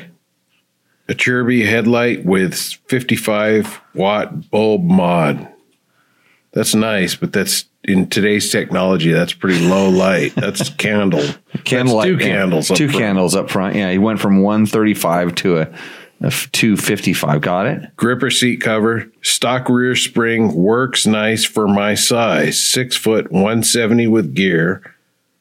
Skinny dude. Uh, though I upgraded the fork to some .44 race tech springs. mm-hmm. Stock headers make nice torque, and the HRC tip doesn't need to be repacked. Smiley face. Yep. rocking the Equilibrium tire after reading the dirt bike test review. That should be a bell. Uh, this thing was it was kind of funny because it started sliding down the scale, And that just I was it, up. It just got it just definitely got bumped up there. That's That was the- probably a flick, not a that's bump. that's a Kenda that's a Kenda equilibrium there. What's he got on the front? Because it doesn't look like a Uh, Kenda to me. Coming from ripping track masters. Oh Wait, hold on. And Parker DTs over the years and am stoked. So I guess he's Yeah, pretty he's a- happy with the Equilibrium. yeah, he's a he's a he's a Kenda guy in the back at least. which I thought that was pretty funny because, you know, on the sand track in the school and everything, most of the bikes, the instructors or everybody was on were, were like the equilibrium Yeah. in the sand. Yeah, they, they work fine. yeah, it's like bring on a paddle tire. No. Right. Ride on an even spread of wide open logging roads down to single track and pleased with the added traction on the route and rock at 150 at less than 15 psi. So he, a lot of that last part was just about the, tire, equilibrium. He's yeah. really hard. He's really uh, proud of that, Yeah. which is cool. Tire's good. Um, unfortunately, I have to kickstart. You have to kickstart this beast. You can you can look at it here. You have to kick. I, I'll put the pin in it for you there. You have to kickstart that beast. That's the that is the worst thing about the about that bike. Uh, I, I'm gonna. uh, You know what? It, uh, he didn't mention that he painted the side covers black. He painted. He painted. The, are, he painted the engine. Yeah, he painted the engine. Gave it a little. Gave it a little dark dark uh, look on it. I, I like that bike. That's a good bike. I think it's a little above the last one, little- isn't it? No, it's uh, What was the last Well, one? yeah, no, it's about same. Equal to. yeah, equal to, close to it. Okay. Do you want another? Um, Did you pull it? yeah, Christopher Heisen. Want me to read it? I, I just looked at the length of the list. you know what we're going to do next time? Yeah. You know what we're going to do, Matt? what we're gonna do? Besides put the pictures on the show upside down? I don't know what OBS is doing. I'm I going started to I'm going to tell you in a few minutes what we're going to do next time. Okay. Um, but uh, I Don't was trouble yourself with I was thinking you'll let me look at the picture for like 20 seconds and I'll, I'll make the list. And you- I'll, yeah, I'll guess, okay. I'll guess the parts. We'll just play guess what those parts are. So this, So this, this, first one you'd probably miss. this catalog queen, Yes. this, this He is, threw the book at it. he, this guy went to tacomoto.co. That's not com, doc, tacomoto.co. And there's, a, there's a button. It's kind of a secret button you can find in there where it's like buy all. You you you do not have to click the individual things you want. You just put buy all, and then and you, get everything. And I'm pretty sure that this has. I'm looking for some stock parts on. it. I mean, there's this there's the frame, and then there's the center part of the engine, but everything else he's got all the things. He even has that uh, front front brake. Uh, The rotor disc front disc Yeah. rotor protector. Yeah, Which yeah. The, the theme of, of, of those just popping up out of nowhere continues, or we suddenly just no, I I I feel like we've gotten one every show for the last. Well when you now. when you when you hit click when you hit when you click buy everything that comes. Right, right. It's part of the it's Yeah. part of the thing. You just get it. And you go, "Oh, what do I do with this?" Well, you put it on. I hear it's actually special. They throw it in for free. Didn't we talk about this? You should have like the Jimmy Lewis package. And it's a couple grand worth of this, and you pop these little accessories on and No, because it wouldn't be. It'd be right for Jimmy Lewis and no, not for everybody else. It's but this is marketing. oh, okay, good. So anyway, back to Christopher Heisen's Spike, George does know how to build a brand. We should listen to him. But he does not say what it even is. it's a. It's. I'm going to tell you what it is. It's a. It's a. It's a twenty. It's. It's a KTM 500 or 450 six days 2000 and uh, uh when's the orange frame I think it's a 21. When's the orange frame? 21? They go to orange 20? Don't ask. I don't me. know. Who knows? I don't know. It doesn't matter. He doesn't say where it is, so we should just erase it, delete, hit the delete key. It's got a. It's no. It's got a. It's got a. He threw the catalog at it, but he doesn't even say what it is. It could be Yamaha. it's not. So anyway, let me go down the list. Athena Get with Wi-Fi and traction control. all the things. Yoshimura RS12 Twin Air Power Flow Kit, desmogged and carbon canister swap for KTM coolant overflow. So he's mm-hmm. boiling the radiators a lot. He has to have a catch tank for his overflow. It's not because he has a Rekluse clutch in it. Anyway, Is there a Rekluse clutch? in it? Acerbis 3.1 black tank, so you can't see how much fuel's in there. Acerbis hand and frame guards. Okay. ET Racing dual eight headlight. Not sure. You familiar with that one? Mm-mm. Okay. 7602 racing disc guards front and rear. Also the 7602 adjustable brake pedal tip. That could actually be a good Yeah. thing. The adjustable brake, yeah, so you can you can move it to different. I think it moves forward and backwards. So if you have like a larger foot, Okay, KTM alloy shift lever tip. So there's, I'm not familiar with that particular deal, but Fastway Evo pegs, Rekluse CX clutch. I think that's their full boat Rekluse clutch. Uh, Ox Hydra left hand rear brake. Okay, oh yeah, bulletproof swing arm chain block guard, Polisport swing arm guard, and number plate guard. Do you know what that is? Uh, the swing arm guard is like a plastic cover that goes over the swing arm so it doesn't get scratched. And the number plate guard, I, I'm not totally familiar with it, although I think it goes down and kind of covers up the pipe, like down below the exhaust where it kind of would burn the back part of your boot. If you Okay. hung on, if you had, you know, so BRP sub mount with Scott's damper, which I think BRP is a standard. They work with Scott's, right? Correct. That's their, Yep. their deal. Taco Slim headlight switch. Okay. Voyager Pro with aluminum case on angle wedge on the stout mount bar, stout mount, mount bar clamps. You familiar with stout mount? no, uh, uh Okay. There's more, but his thumb's tired. Okay. Christopher, And his- what bike is this on? and it's his and his wall and his wallet's empty. Since we don't, since we really No, don't, I know, guarantee you. since we don't know what. I guarantee you his wallet is not empty. There's more. Should I try to get some for my riding But school? first, yeah. Should I try to get him out Yeah, to my should- riding school? Christopher, come out here and yeah, come to the school. Make sure you're known. But first buy an Aerostich one piece suit Oh no, no, no, and no. come out and uh, make yourself known and we'll get you trained up. I, I'll tell you what. I, you know, I'm pretty sure he's proud of that bike. He's got a lot of stuff on it. No, he, I'll challenge him to a drag race on the Husaberg 570, and if he can beat me, he can get the class for free. up the rock hill. Oh, it doesn't say where. Like you know, I mean, that anybody, if anybody on a on a on a single cylinder bike wants to drag race me on the Husaberg 570, uh, we can. You got to take you got to take the class, and at the end of the class, I'll refund your money if you can beat me in a drag race. I get to choose the location. That's loaded. Hey, you, you, were you at the class where the, the one guy blew me off on the gravel uphill? We did. We had to go two out of three, and he still beat me the second time. Really? Uh, actually, Yeah, I I beat him so. once and one. Yeah, I think I was there. yeah. No, it, I was kind. I was really blown away. I mean, but he, he got. I don't want to say he got lucky. You know, I don't like to make excuses or anything like this. but uh, I got my ass handed to me. I thought for sure I would just blow this guy's doors off, and I Was didn't. was this a student or just a No, it was a student. It was a student, and he was like, he was one of those guys that just was constantly doing everything too fast. Uh-huh. And so I wanted to show him how too fast isn't that good, and he was actually good at really good at going too fast. Oh. He, went, he went faster than me because I actually what I actually did is I tried to get traction in the beginning, Right. And he just dropped the throttle and just hammer, and I tried to get traction and accelerate up the hill, Yeah. and knowing that knowing I I I figured that there's no way he was going to be able to survive going up the hill, and he barely did Uh huh.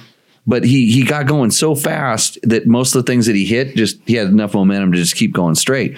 Where I actually had a nice smooth drive up the hill, and I and, but mm-hmm. but both times, no, actually two out of three, he he got me on the last one. But Were you at the class where Jimmy was out in the lake bed doing this stoppy and just fucking flops the thing over on him? Belly flop. Killed himself. and Broke a Had to leave. No, So I, I fin- no, I finished the class. I, No, you. I didn't. finished the class that day. I did not. I, didn't. I You didn't. left. I didn't really participate the next day. No, didn't really. But anyway, No, so those I- things I don't- happen. But I don't remember that. where do you know your limits? How do I know my limits? I mean, that's how you find them out. I guess I'm not going. There. No, I actually no. I hopped on the damn. I hopped on a on a bike that wasn't mine because the guy said, "Hey, can you do nose wheelies on a Rekluse clutch?" Paul Neff had already f- fooled around with the uh, front no, brake. no, it was it was it was no, it was uh Oh, you I, I forgot think it was your a, excuses I think it was already. A, no, I think it was a rental bike that, that the guy had big hands and so the front brake is out there. No, there. that was a Paul bike. it was Paul's bike. yeah, it was the one Paul See, was you riding. Forgot your excuses. All I know is I got on a bike and I and and they asked if I could do it and I kind of I kind of just said yeah you can kind of do it and and and I did a couple of them and I was kind of being aware of okay this brake isn't where I want it the way I was activating it and then I just sort of lost track of it and I decided oh I'm going to do another one and I turned around and just went back as if I was on my own bike Mm-hmm. and and grabbed the brake like it was my own bike and that thing just stood up and just Hugged you.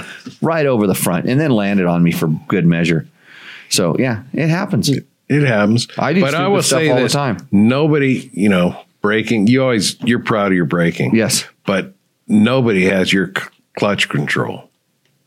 Yeah, they do. No, no, Yeah, I mean, Mike, there's you- a lot of people that do. no, they don't. Anyway, Brandon Walsh, 2004 Honda CR 250, factory connection, 49 millimeter, A kit forks and rear shock.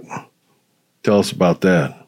You know anything That, about that? That's just he's got he's got some high end suspension. They've Okay. got it's a lot of trick coatings and um, is it is it is it better than stock for most guys? Not unless you get it valved Well, for you. let's assume for him it is. I it, it, that's a that's a nice setup. Those are good good parts. port job, high compression head, running 110 octane, which, you know, with octane stuff, if it's not knocking, you know, pre detonating, Mm-hmm. do you really need a higher octane?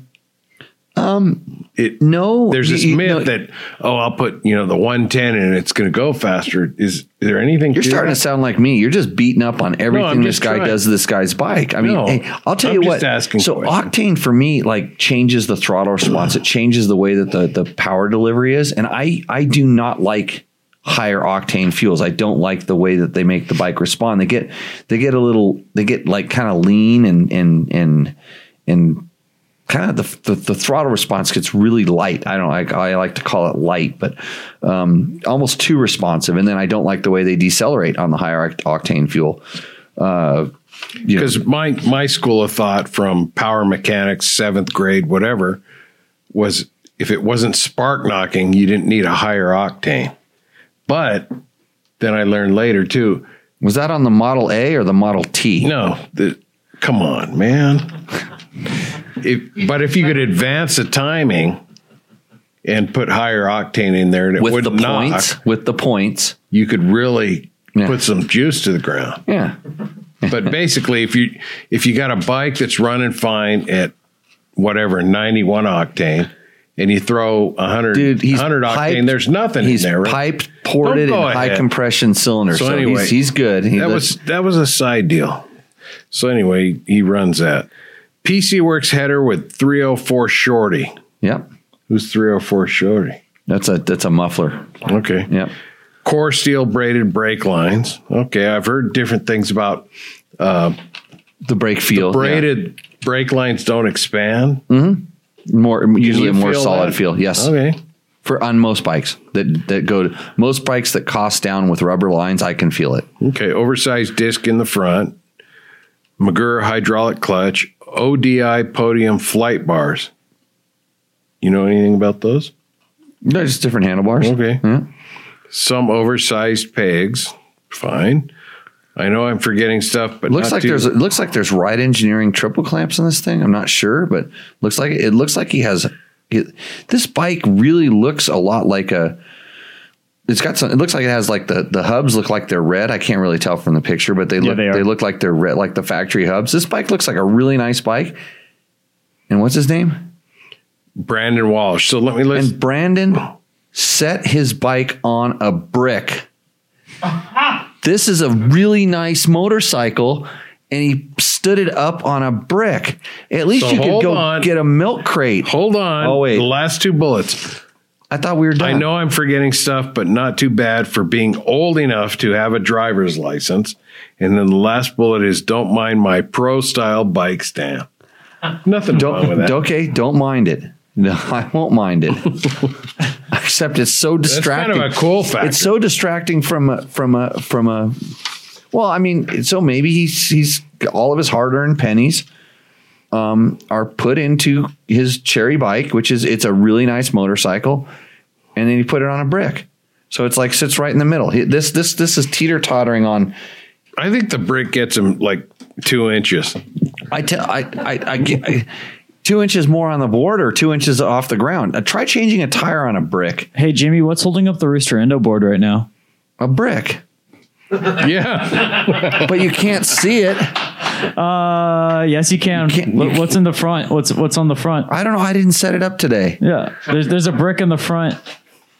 Right. Right. Yep. Okay, here we go. We're moving on. Liam McConnell. Dude, you see this So guy's this mullet. Liam, are you? Is he on live now?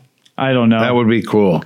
Hopefully, so it is. Liam, chiming in from Australia here. I had I had one of these bikes. I had a TT three fifty, a Yamaha TT three fifty. So bike in question is my old man's custom build.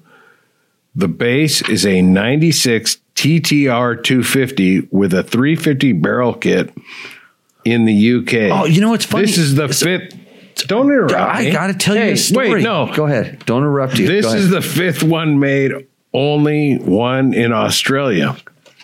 Go ahead, Jimmy. I know I've just totally well. I sat there. I sat there and I saw. I said I had a TT three fifty, and I then I looked at the motor and I noticed where the electric starter was, and then I'm like, wait a minute, my TT three fifty did not have an electric starter, and like, and I started just like my whole brain goes like it's something's wrong. But go ahead, keep going.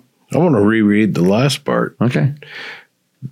The base is a 96 TTR 250 with a 350 barrel kit in the UK. This is the fifth one made, only one in Australia. So this is a one off bike, kind of. It's only one in Australia. Okay, typically runs TTR 600 forks, but has DRZ forks in the picture, which are capable, right? There's a Yeah, there's a good fork back then. Okay, Staintune muffler, custom header pipe, custom made B and B off road bash plate, homemade steg pegs. What are the steg pegs? Those are the Those are the, those are Gripper. the, those are the gripper things for Yeah. the, they're kind of underneath the back part of the side panel, so you don't fall off the motorcycle when you're riding. so I'm liking this bike. Custom made headlight bracketry. So he had to mount the headlight and make his own. There's stuff there's a work. lot of custom stuff on this bike. and has all been adjusted to accommodate a 1986 TT plastics and tank That's- with a custom home, homemade seat. That's why the that's what's so deceiving about it because it has the the TT two fifty did not have th- this this look. Somebody really went to a lot of effort to to to make a Clean. mediocre motorcycle. So it's it last bullet. This was just before I tried to tackle a 24 hour race. Not a great idea the week after Australia's second busy, busy biggest desert race. So you did the second biggest desert race. Yeah. too? This a that's a pretty. I This guy. This guy. just the I- background gets him a third of this. you mean board. him hanging there with his mullet? Yeah, That- that. That's a that's a sweet mullet. Because Toby Price has a mullet. I don't think Ricky does, does he? Ricky kind of has a mo- mohawk mullet or s- Mo- Mohawk mole. That's just his mohawk. It's more like I was too cheap to pay for the whole haircut kind of thing. Half, and the guy gives up. Yeah, that's good enough. Yeah, that's cool. Anyway. Uh, I like this. I like I like the the craftsmanship on this. This, this guy, like, that's a lot of work to make it that. And I think there's a lot of cool factor in doing what you can with what you got or capable of or whatever. You know, there's The, the a lot of us out there that just go, okay, we want this and that and the best that yeah. You just, you just money can buy, but this is what I've been handed, and I'm going to. He's got to, like you know he looks like he's got like double headlights on it, and they're all custom bracketry, and he's got the the elephant hand guards to keep his hands warm when it because it, it's probably cold in Australia, or something like that. I don't know. It's on the other side of the world. Only been there once, so pretty good. This is a rooster. Yeah, that's a good one. Okay, is that it? We out of Right up here? We out of bikes? No, no, uh, uh no, uh, uh, uh, uh, uh, uh, off that, uh, away. Yeah, it's it's more just in the in the mediocre uh, roost zone. It's in the, yeah, I like him. Yeah, that's that's it. We got through that whole segment. Yep. Yep. Okay, so next week on Roost or Endo, we talk about your bike. All you have to do is send it in, and uh, and Matt will pick it out, and then we'll put some facts about it. And Yep. yeah, Well, I think there's some new things you want to introduce. Yeah. Yeah, there are actually. there's new things. Yeah, Yeah, there's so new we things. You don't know about this, Jimmy. Okay, Yeah. I don't know if we should run it by you, but uh, No. No, so I'm going to introduce it right here. There we go. As, a spon- as a new sponsor, I think uh, It's your as segment, a- actually. As a primary sponsor. brought to you by George's sticker. yep. Yeah. and I would like to shorten my uh, logo flash a little shorter. Anyway, uh, I'd like to hear from the audience what they think about if you could send in a video clip of your question or maybe your roost or endo, just Oh, a short one, you describe your own bike. and you send in a short video clip so we don't have to read through all your typos or, you know, It sounds like you're trying to get rid of Logan. no, It really does. It sounds like you're yeah, like those are Logan's jobs is to is to read the questions, and now you want them to send their questions. no, we're in or something. advancing it because Logan can pick them apart. Well, really, we'll let Logan Yeah, talk. We'll let Logan, Logan just free form tease them. Okay. But yeah, send in your video clips at matt at jimmylewisoffroad.com and, uh, you know, keep them short or it better be real funny to keep our attention to see if it makes a cut. But the other part of it is you got to be live in case we got follow up questions. Oh, you gotta show like it- you didn't tell me tell us what your bike was. you got to you got to be in the chat and stuff Yeah, like you that. should be in well, the if chat. they if they if they don't if they if they don't answer the question, you'll just hit like a buzzer bell and just bzz, and next question. no, they won't even make it. Well, okay, yeah, because. Matt already has enough to do over there. He's he's pretty No, he busy. doesn't. Oh, I can uh, I can easily pull up 20, like thirty second clips. Okay, that's Yeah, right. Yeah, No, we so can keep it. it. to 30 or less.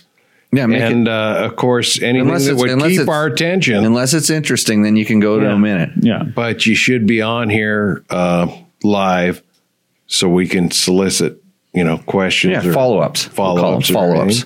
And then what else were we doing? Do we ever find out where that Uh-huh. did, whether the guy with the KTM 200 did, did- was in there and did his did he know whether his head gasket was leaking or it was a gasket? Did he ever come back with that? I did not see him pop back up in the chat. Did the person with the uh, the the YZ 144 that blew up did they ever respond? Yeah, th th there, there was actually some uh, Chitter chatter about it? Yeah, they're talking about it, trying to figure out if the air filter got too plugged up. Uh, so like I said, I just right off the bat, we got hit with that one right off the bat, and I'm like, I'm just going, okay, I'm not going to call him a person that didn't put the air filter on right. All the all the the real easy stuff. I was looking for something like this is a perfectly running bike because I actually bought a YZ 144 um, from uh, 144. from a Jesse Ziegler that used to work with me at Dirt Rider, and uh, he we did this we did this um, story on what was it thousand dollar bike or something like that, and uh, or I don't know fifteen hundred dollar bikes. I don't know. We did, we bought so I ended up buying a YZ his YZ one forty four and an XR four hundred. So I got two bikes for the the the set price. And so it was a YZ 125, and I was out there having fun with it. It, it locked up. It well, it kind of seized a a rod going over a triple jump. so uh, this is why I have experience with this kind of stuff. This is how I know these kind of things. It was running perfect. It it you know I, I rode it for you know a few hours and it lost power probably a little more suddenly than the other guys, but uh, yes. So anyway, I want to hear from our audience if that would be a good thing. Put a video clip up, send it in. You can also uh, DM it, DM it to me uh, on my Facebook or uh, or Instagram. Okay. So Okay. Yeah, Anyway. we, we take Instagram questions. Did we do we get any Instagram questions? we we did actually. Did they make the cut or uh, read 'em. How long do you want the show to be? Well, we're at two hours. It's nine thirteen. yeah? So we, Quick, re- everybody talk fast. we, we're trying we're trying to answer everybody's question. This is our job here. Okay. Cool. All right. So I'll just uh, kind of go through them. So let's see. So this is from uh, Ace Dovin 14. What advice would you give parents in regards to their kids racing? Golf Get your carts. checkbook. Get your checkbook out. Get your checkbook. they should.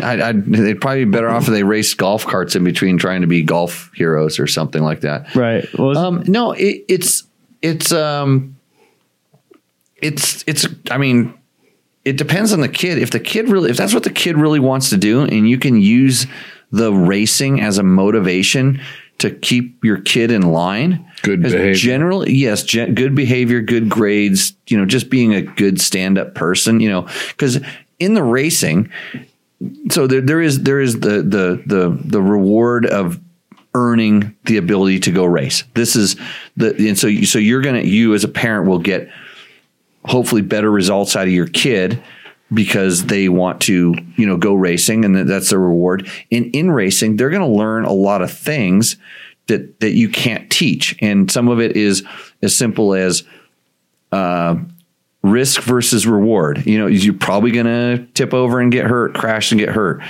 And you have to realize, okay, I don't like this, and and it's not the it's not the best way to learn lessons, but it's effective. You're going to learn about competition. I you know I did good, and you you you you get a reward for doing that, and I I did bad, and doesn't feel as good. So you want to do better, and maybe you have to work harder to do better. And these kind of these are kind of lessons that probably aren't very easily taught outside of some sort of a competitive thing. Um, and then and then the cool thing with the with the motorcycles in- in reality is it can be really inexpensive in that you can the the the with this form of motorsport and this type of thing the rider is so much more important than the bike until you get to a certain level. And that level is actually pretty high. So you don't have to spend a ton of money to to be able to to to in a, in a motorsport sense to be able to do well at a high level. And then you can decide whether it's something you still want to pursue. And then that's just these are good ways to learn life's lessons in a way that's perceived as kind of fun as opposed to as, as long as the parent doesn't turn into a mini bike parent and I think we all know know what that is I think uh, so. My off road stuff entered my life way kind of late. I mean, I rode, I had a dirt bike young, but no kind of racing or anything like that. Still don't. But the off road thing, the community is pretty cool. Yes. You know, when you introduce that. But as far as getting your kid into racing, I would look at it as any kind of uh, professional sport. I mean, do you want your kid to be an NFL star?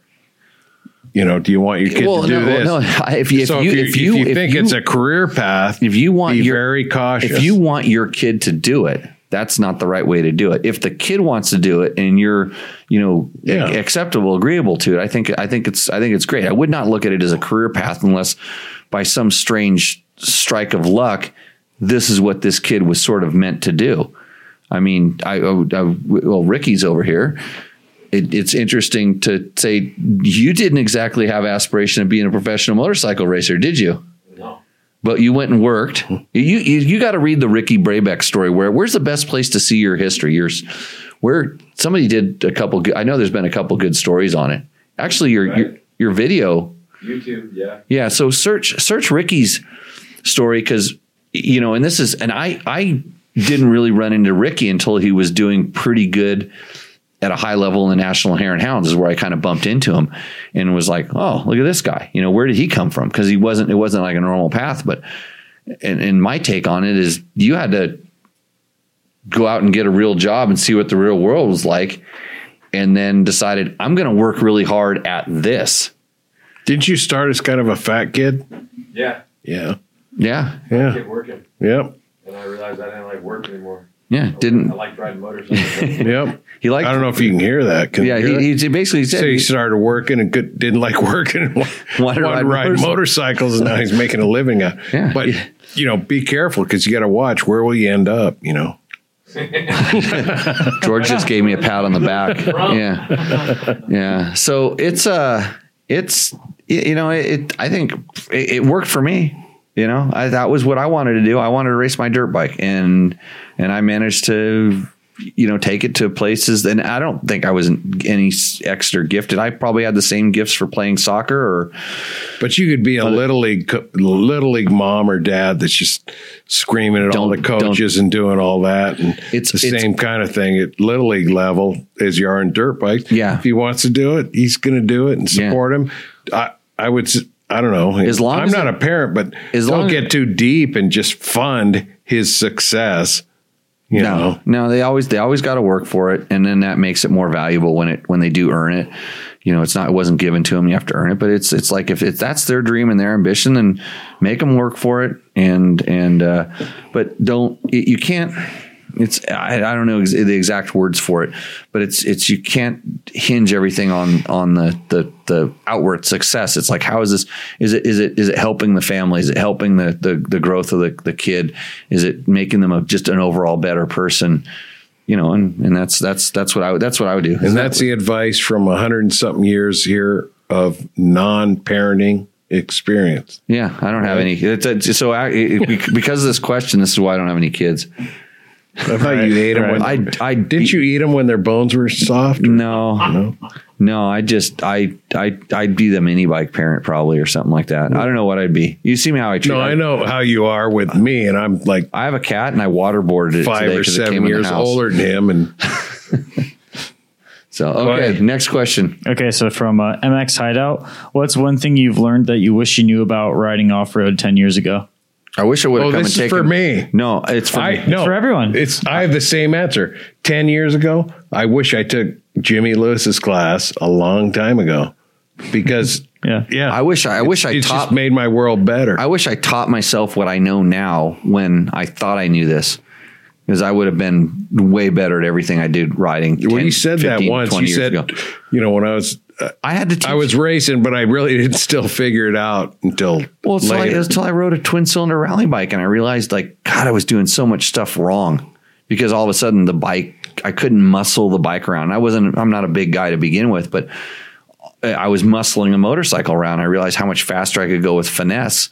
And when I got off the rally bike and got on a small bike, and I'm like, wow, these muscles really work. Boy, if I didn't have to use them, I could go even faster. And well, so yeah. come take my class. You'll find out. No, and that, there's there's a lot to that, and I even talked about www.jimmylewisoffroad.com. We have classes coming up on uh, November 20th. We have a two day class out here in Pahrump, and I promise you, you will learn at least 30% of the stuff I teach, and you'll wonder why you didn't know that 30%, and then you'll want to come back and figure out what the other 70% was. And you can get off to a safe introduction to the sport with a beginner class. Yeah, Matt can teach you a beginner class. Send us an email. But no, I just I was telling that story, and I'm sure you heard it, Matt, when we were on our tour mm-hmm. Monday. So we had a little tour, but Monday with a couple of classmates that have done it before.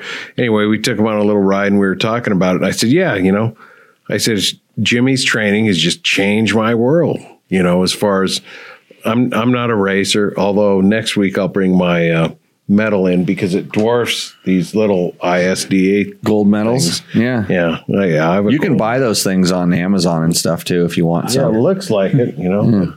Anyway, I'll yeah, I'll bring in my gold medal and talk about that. But no, I are you going to be here next week? You know, I don't know. You don't I don't know. know what I got. If I Yeah, better- the weeds will probably, if it rains out here, the weeds will start growing, and I need you to but stick no, around because anyway, I can't get any of the kids to. Jimmy Lewis out. training just changed my world as far as just putting along. You know, doing my trail Hey, if riding we- stuff. if we done a better- faster, Have we done a Better Rider podcast with him yet? That should be on the d- agenda. Agenda, yeah, we should get better. Beta done. is that B E T T A? Better, B E T T E R, Better Rider. No, I think it should be T T A. But anyway, no. next, and I- Instagram question. See, he, he gets uncomfortable because I'm truly thankful for what I've learned from He's going to want to put his arm around me and hug. No, I won't. I wouldn't do that. Am I gonna have to switch scenes when you guys start kissing here? All right. So from uh Ro Ant Frez, I don't know.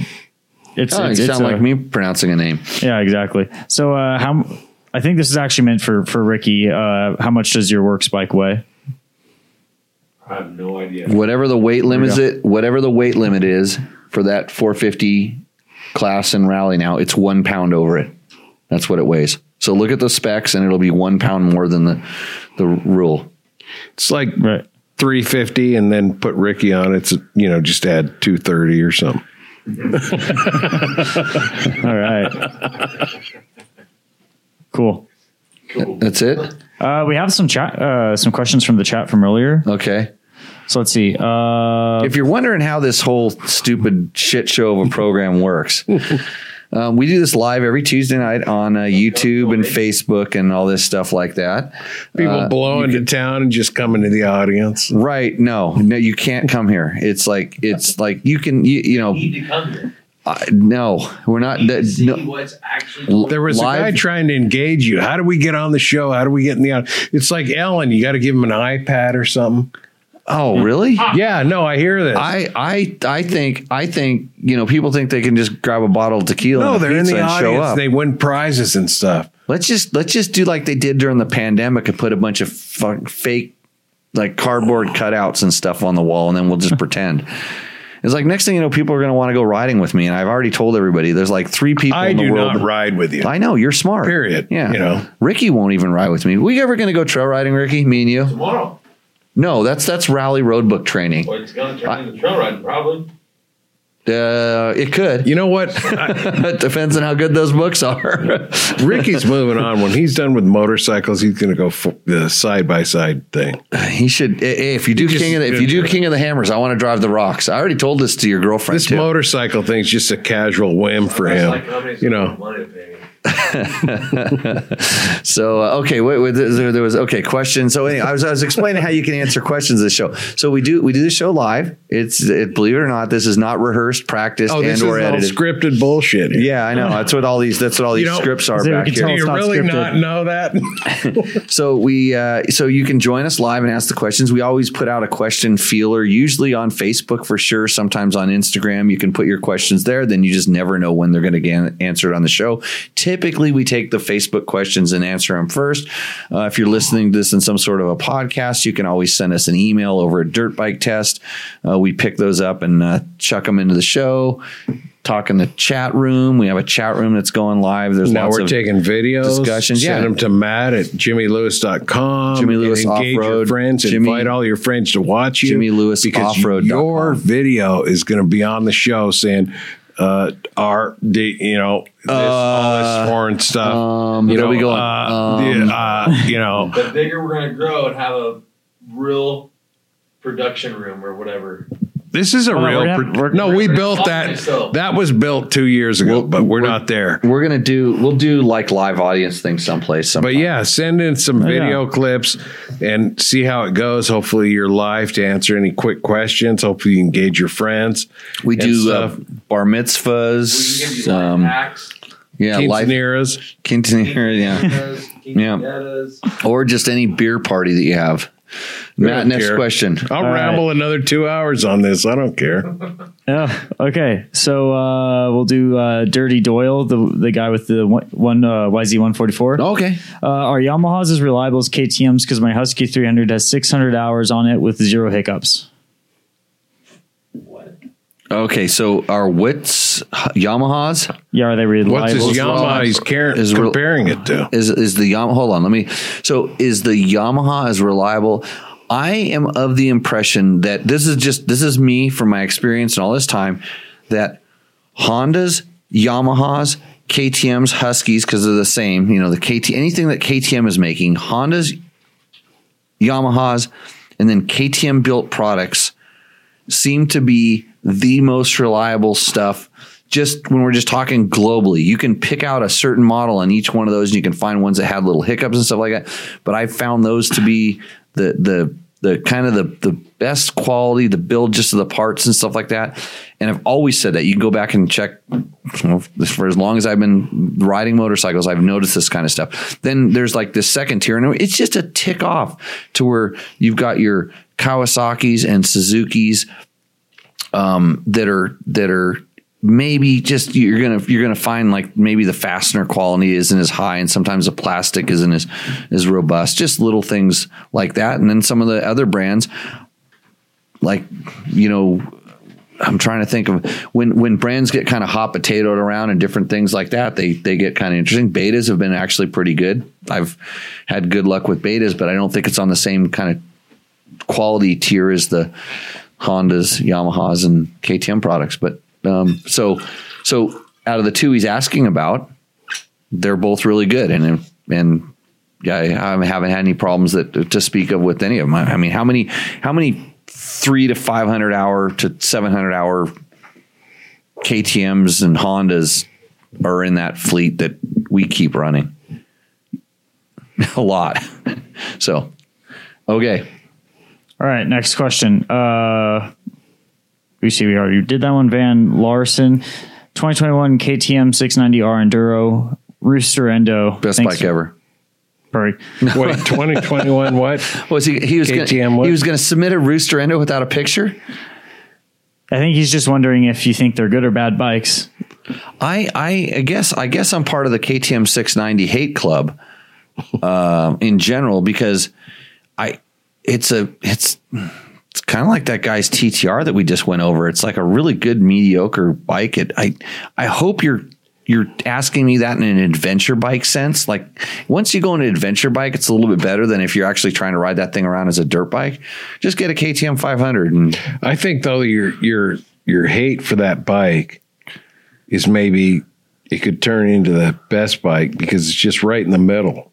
It's not. Well, you, you know what? You remember how I hopped on that one doing the demo? I hopped on that oh guy's yeah, bike, he's and texted me it twenty times now. he wants to know what, what I And- really meant Yeah, when his when his, when his when his handlebars were loose and his clutch was like he's faded. got that all fixed. He did. Was I right about any of the stuff I told you, or him, or whatever? No, but he fixed it all. I was wrong. Okay. No, you're right. So okay. So KTM 690. Just um. bzz, sorry. Well, it's just I don't know, but why? You know, it's in the it's in the middle. It's not really a dirt bike. It's not really an adventure bike.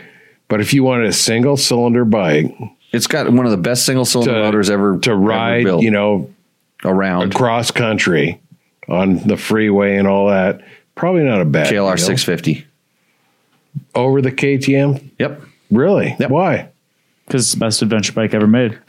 Well, just I thought that was because it, I- the EPM, the Roaches, and the KLR 650s will be the only thing living After the after the EP, nuclear yeah. apocalypse or whatever.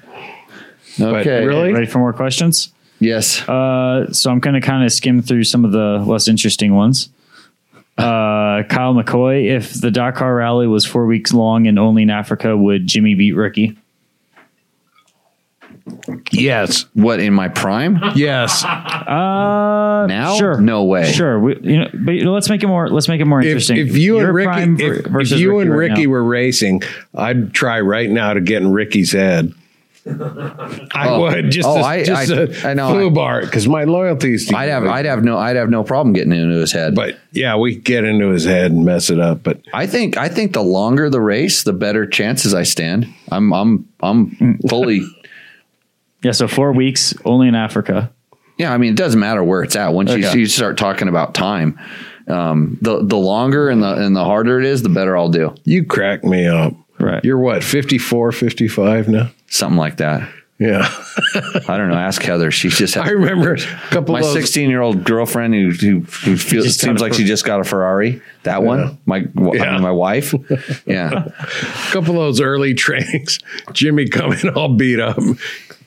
Those guys are fast.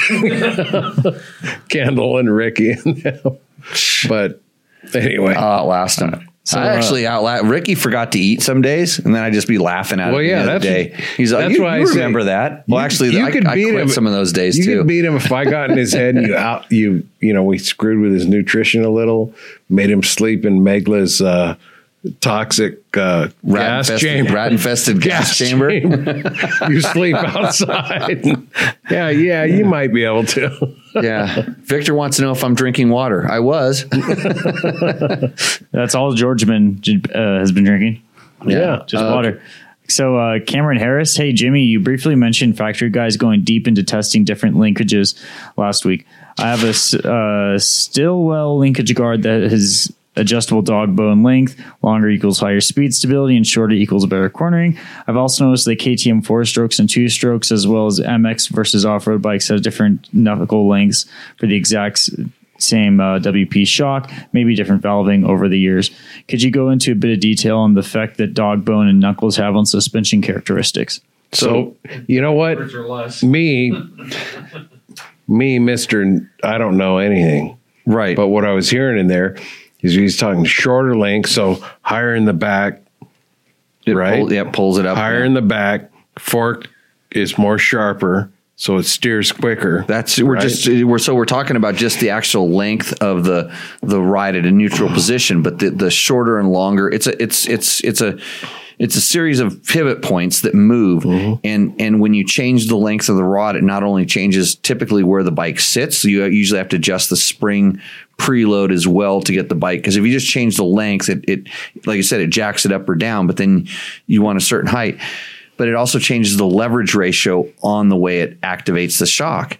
And so, so it and it depends on where the center point of the of the linkage is. In other words, like whether it's it's over center or under center, so so that it's it could be flatter in the beginning and ramp up and become more progressive, or it could be more progressive in the beginning, and and so. Easy there, George. George must be drinking water that, that upsets his throat. Yeah. no, it's um, So well water. Rebel water. So there's there's all kinds of stuff you can do with the linkage, and that's that's the advantage of it for tuning and based on you know when when they want bikes to kind of like you know squat into a certain part of the stroke and hold up or become more progressive you know for bottoming resistance or or less progressive for a more consistent shock field. There's all kinds of stuff that goes on there. But you know when i it's funny when i see people you know going to different linkages and whatever it's generally because someone they read something in a magazine or you know someone said that this is oh they heard they heard that this guy was running that linkage. But when you test that stuff at a high level it does make a difference but you should i think before they're going to go to the effort to have you test a different you know knuckle you know or linkage pull arms that you would be requesting a certain type of performance. So until you can ask for the, I want my shock to do this, or I want my fork to do this, and it's beyond the capabilities of, you know, what the valving is going to do, then So, uh, I was going to ask Ricky. how about the flex characteristics of different swing arms? and where the sprocket is in relationship to the To the swing, swing arm, pivot, pivot, yeah. all that. Yeah. It's, it's there's a lot of stuff going, drilling holes in your engine mounts or buying different engine mounts So Ricky's doing suspension testing, right? It's coming up. next week. Yeah. So I'm curious. Hey, if you don't, if Mic you keep up. it, if you keep it up, over. if you keep it up, you're going to scare him away, and he won't come back and guest no, host we next got week. we still got a bunch of viewers. Yeah, we're actually holding on. We're really we're holding on. Ricky, you should come over here. Oh, What do you? I'm just curious. What do you round look? two. What are you looking for?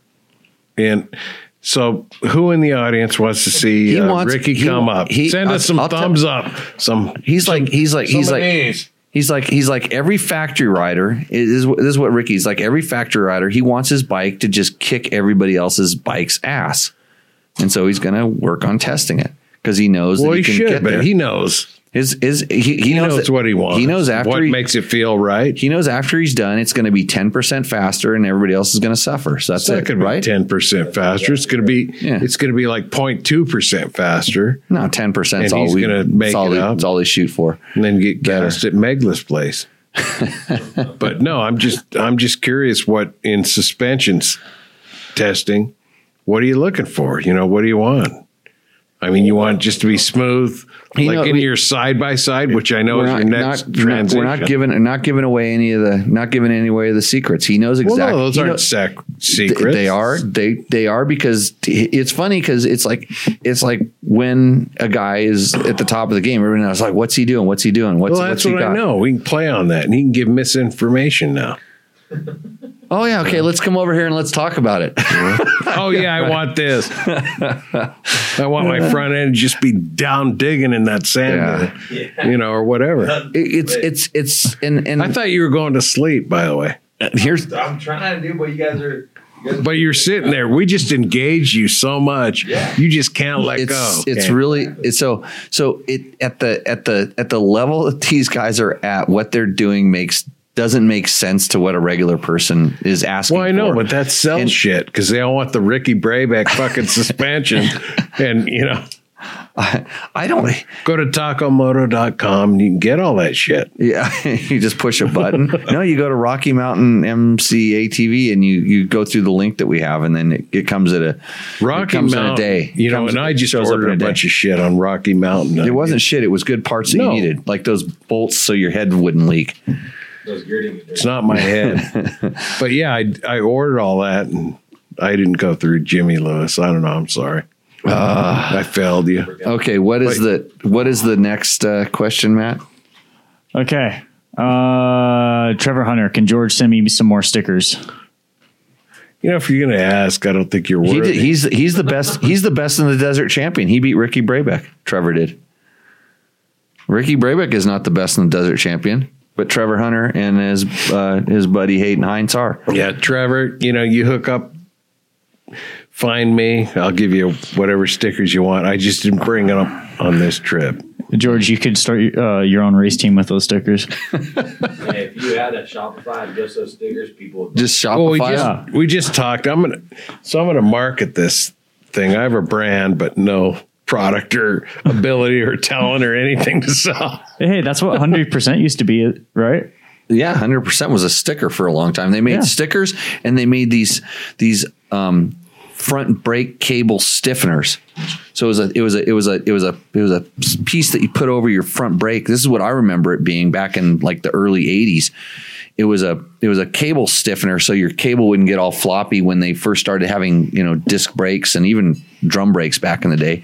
So your cable wouldn't go into your wheel and stuff like that. So that was uh, Are we going to do like a a 24 hour A fourth hour of this show? Let's no. do a 24 hour. Come on. Well, we're only 20 minutes away from three hours, so Really? We can do yeah, three. it's it's 9:40. George is getting excited. I know. no, I'm not. Okay. Okay, Um, But I'm uh, good. let's see. So San Felipe Bob, Magic Danny Hamel rear shock. I rode that rear shock. It was freaking horrible. So not Magic. What was the deal? Or is it- For, Da- like- for, for, for Danny Hamel, it was magic. For me, it was Explain the, yourself. so His so, bike's right here in uh what's the town here? Henderson? South of uh Boulder City.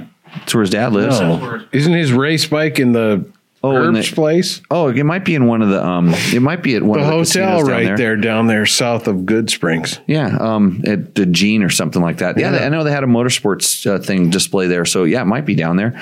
Um, I rode both. Uh, I was just partner on a KTM, and he so he had it was through Bones at Pro Pro Circuit. He had a very very unique shock setup that was frankly horrifying for me to ride. And so we, you know, because we were going to be teammates, and I didn't want to ride his bike because it, it was going to kill me. We actually tried to come to some sort of compromise, and there was no way that we were ever going to even get close to, to something. So it just got to the Compromise with Jimmy. I, I did, I because he was way faster than me. I was like, I, my job was just to get on the bike and not crash it and bring it back to him. And so, I so and if we changed that bike to make it work for me at all, it was going to compromise him being able to go to the speed that he was going, and that's what we needed. And so, um, so I just would suffer with it, and it, it and it didn't go down and it went up really fast because I wasn't as big as heavy as Danny was. I couldn't twist the throttle like Danny did. So I couldn't get the shock to go down. And when it did go down, it rebounded way too quick for me. And uh, so I usually crashed it and then we'd lose the race. So it was my fault. So suspension. Squid riders. What do you tell them? Leave the bike stock, set the sag. But what about playing with it if you're on a Ripley road or whatever? Well, generally they Set the sag generally they and never fool gen- with it. Generally they never set the sag, and then and then they never check their tire pressure. And if they do have the tire pressure, they think like 22 is the right on a dirt bike when they should be down 14, like at the max. So so you know, do the simple things first. Bleed the air out of your forks. Make sure that your forks aren't bound so your your suspension goes up and down. These are the things that I almost I'd say 80% of the time I ever run into you know, ordinary people that ask logical questions about, hey, my suspension doesn't work. And then I, I can just point, like, you know? I was standing there in the class this weekend and we looked at the guy's bike and I said, yeah, do you want those uh, fork lug bolts in, on your bike or are you doing that for lightweight, you know? So, so, and then we found out the axles weren't tight anyway. So it was even worse. But this, this kind of stuff happens. So it's a lot of times it's not, there's not some like, oh, I got to take it off and send it to the suspension guy. When everything else is set up the way it's supposed to be, and generally your manual is a really good baseline to set it, set the clickers to stock. And, and then if, if your bike's more than 20 hours, 30 hours old, get the suspension serviced. Put it back on. Make sure that everything's moving, working like it's supposed to. So that was pretty funny because once I remember this, That was a know. nugget, Matt. Yeah, it was. That was a nugget. Like what did like my suspension doesn't work. That's step one right there. And Yep. so I'm texting Jimmy because I have access, you know, back and forth for like 20 minutes about suspension setup and everything. And you said, This is all in your manual.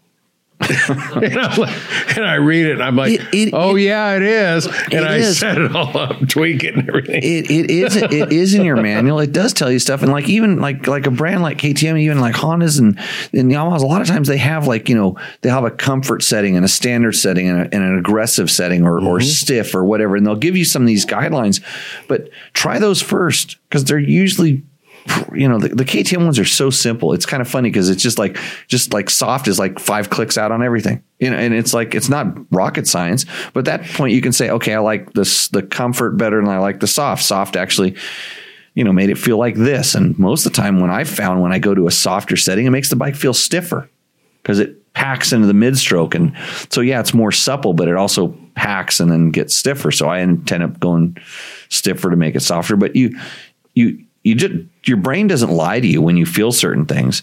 So and that's why the clickers go both ways. Try it. But most people do not touch those.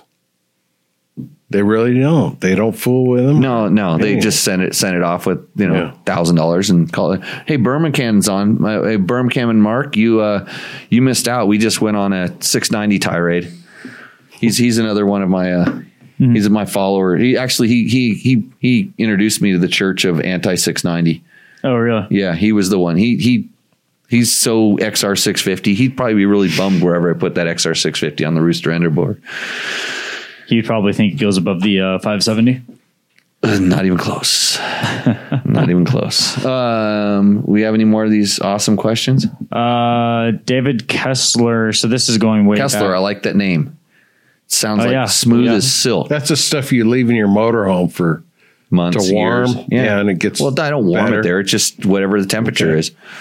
All right. We so digress. this kind of goes back to that 144. He and uh, the other guy were going back and forth about trying to diagnose it. Uh, 20 minutes of sucking dirt because of a poorly installed air filter would take all of your compression away. Hey, I gave him more credit than that. I Mm-hmm. gave. I did not. Yeah, he- that's exactly right.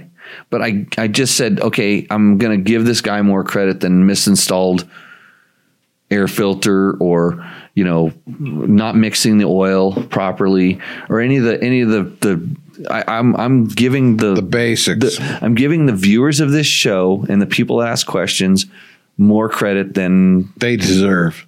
I ordinarily would.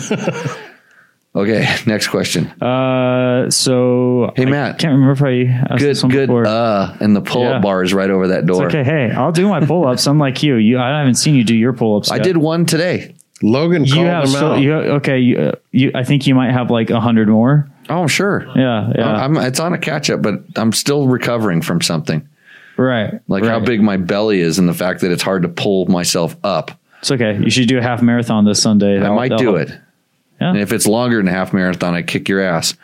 Next question, please. All right. So uh, I can't. I don't think I asked this one before, but this guy did ask one. Um, so Ryan six six six again. He's asking, should you go with the manufacturer recommendation oil or a different oil In a what? in just whatever, just general? This is Chris Real stuff. No, What's it's what? So- you know, so- we got to do a Jimmy list of first most important. The- so with oil, have oil in it. right. With Well, so- electrical So, so, failures, so like like we what said, what was the last thing you changed? like like we said well no with any fail if with any failure like we said earlier like we said earlier that you can't go wrong with the manufacturer recommended oil nor the capacity nor any of the stuff that the put the manufacturer puts in the the manual generally those are really good guidelines to go by and you're not going to go wrong so I, I hope we're wrapping this up. Yeah, that was the last question, and I needed to be wearing some Scott goggles for all this. Yeah. okay. Yeah, just a just a just a. It's kind of like getting How many? Who's my eyes. watching now? Who's- three hours? Probably your Did brother we and make all of his three friends. hours? No, No, we're not gonna. no. We were Okay. 12 minutes away from three hours, and I got maybe two more minutes in me.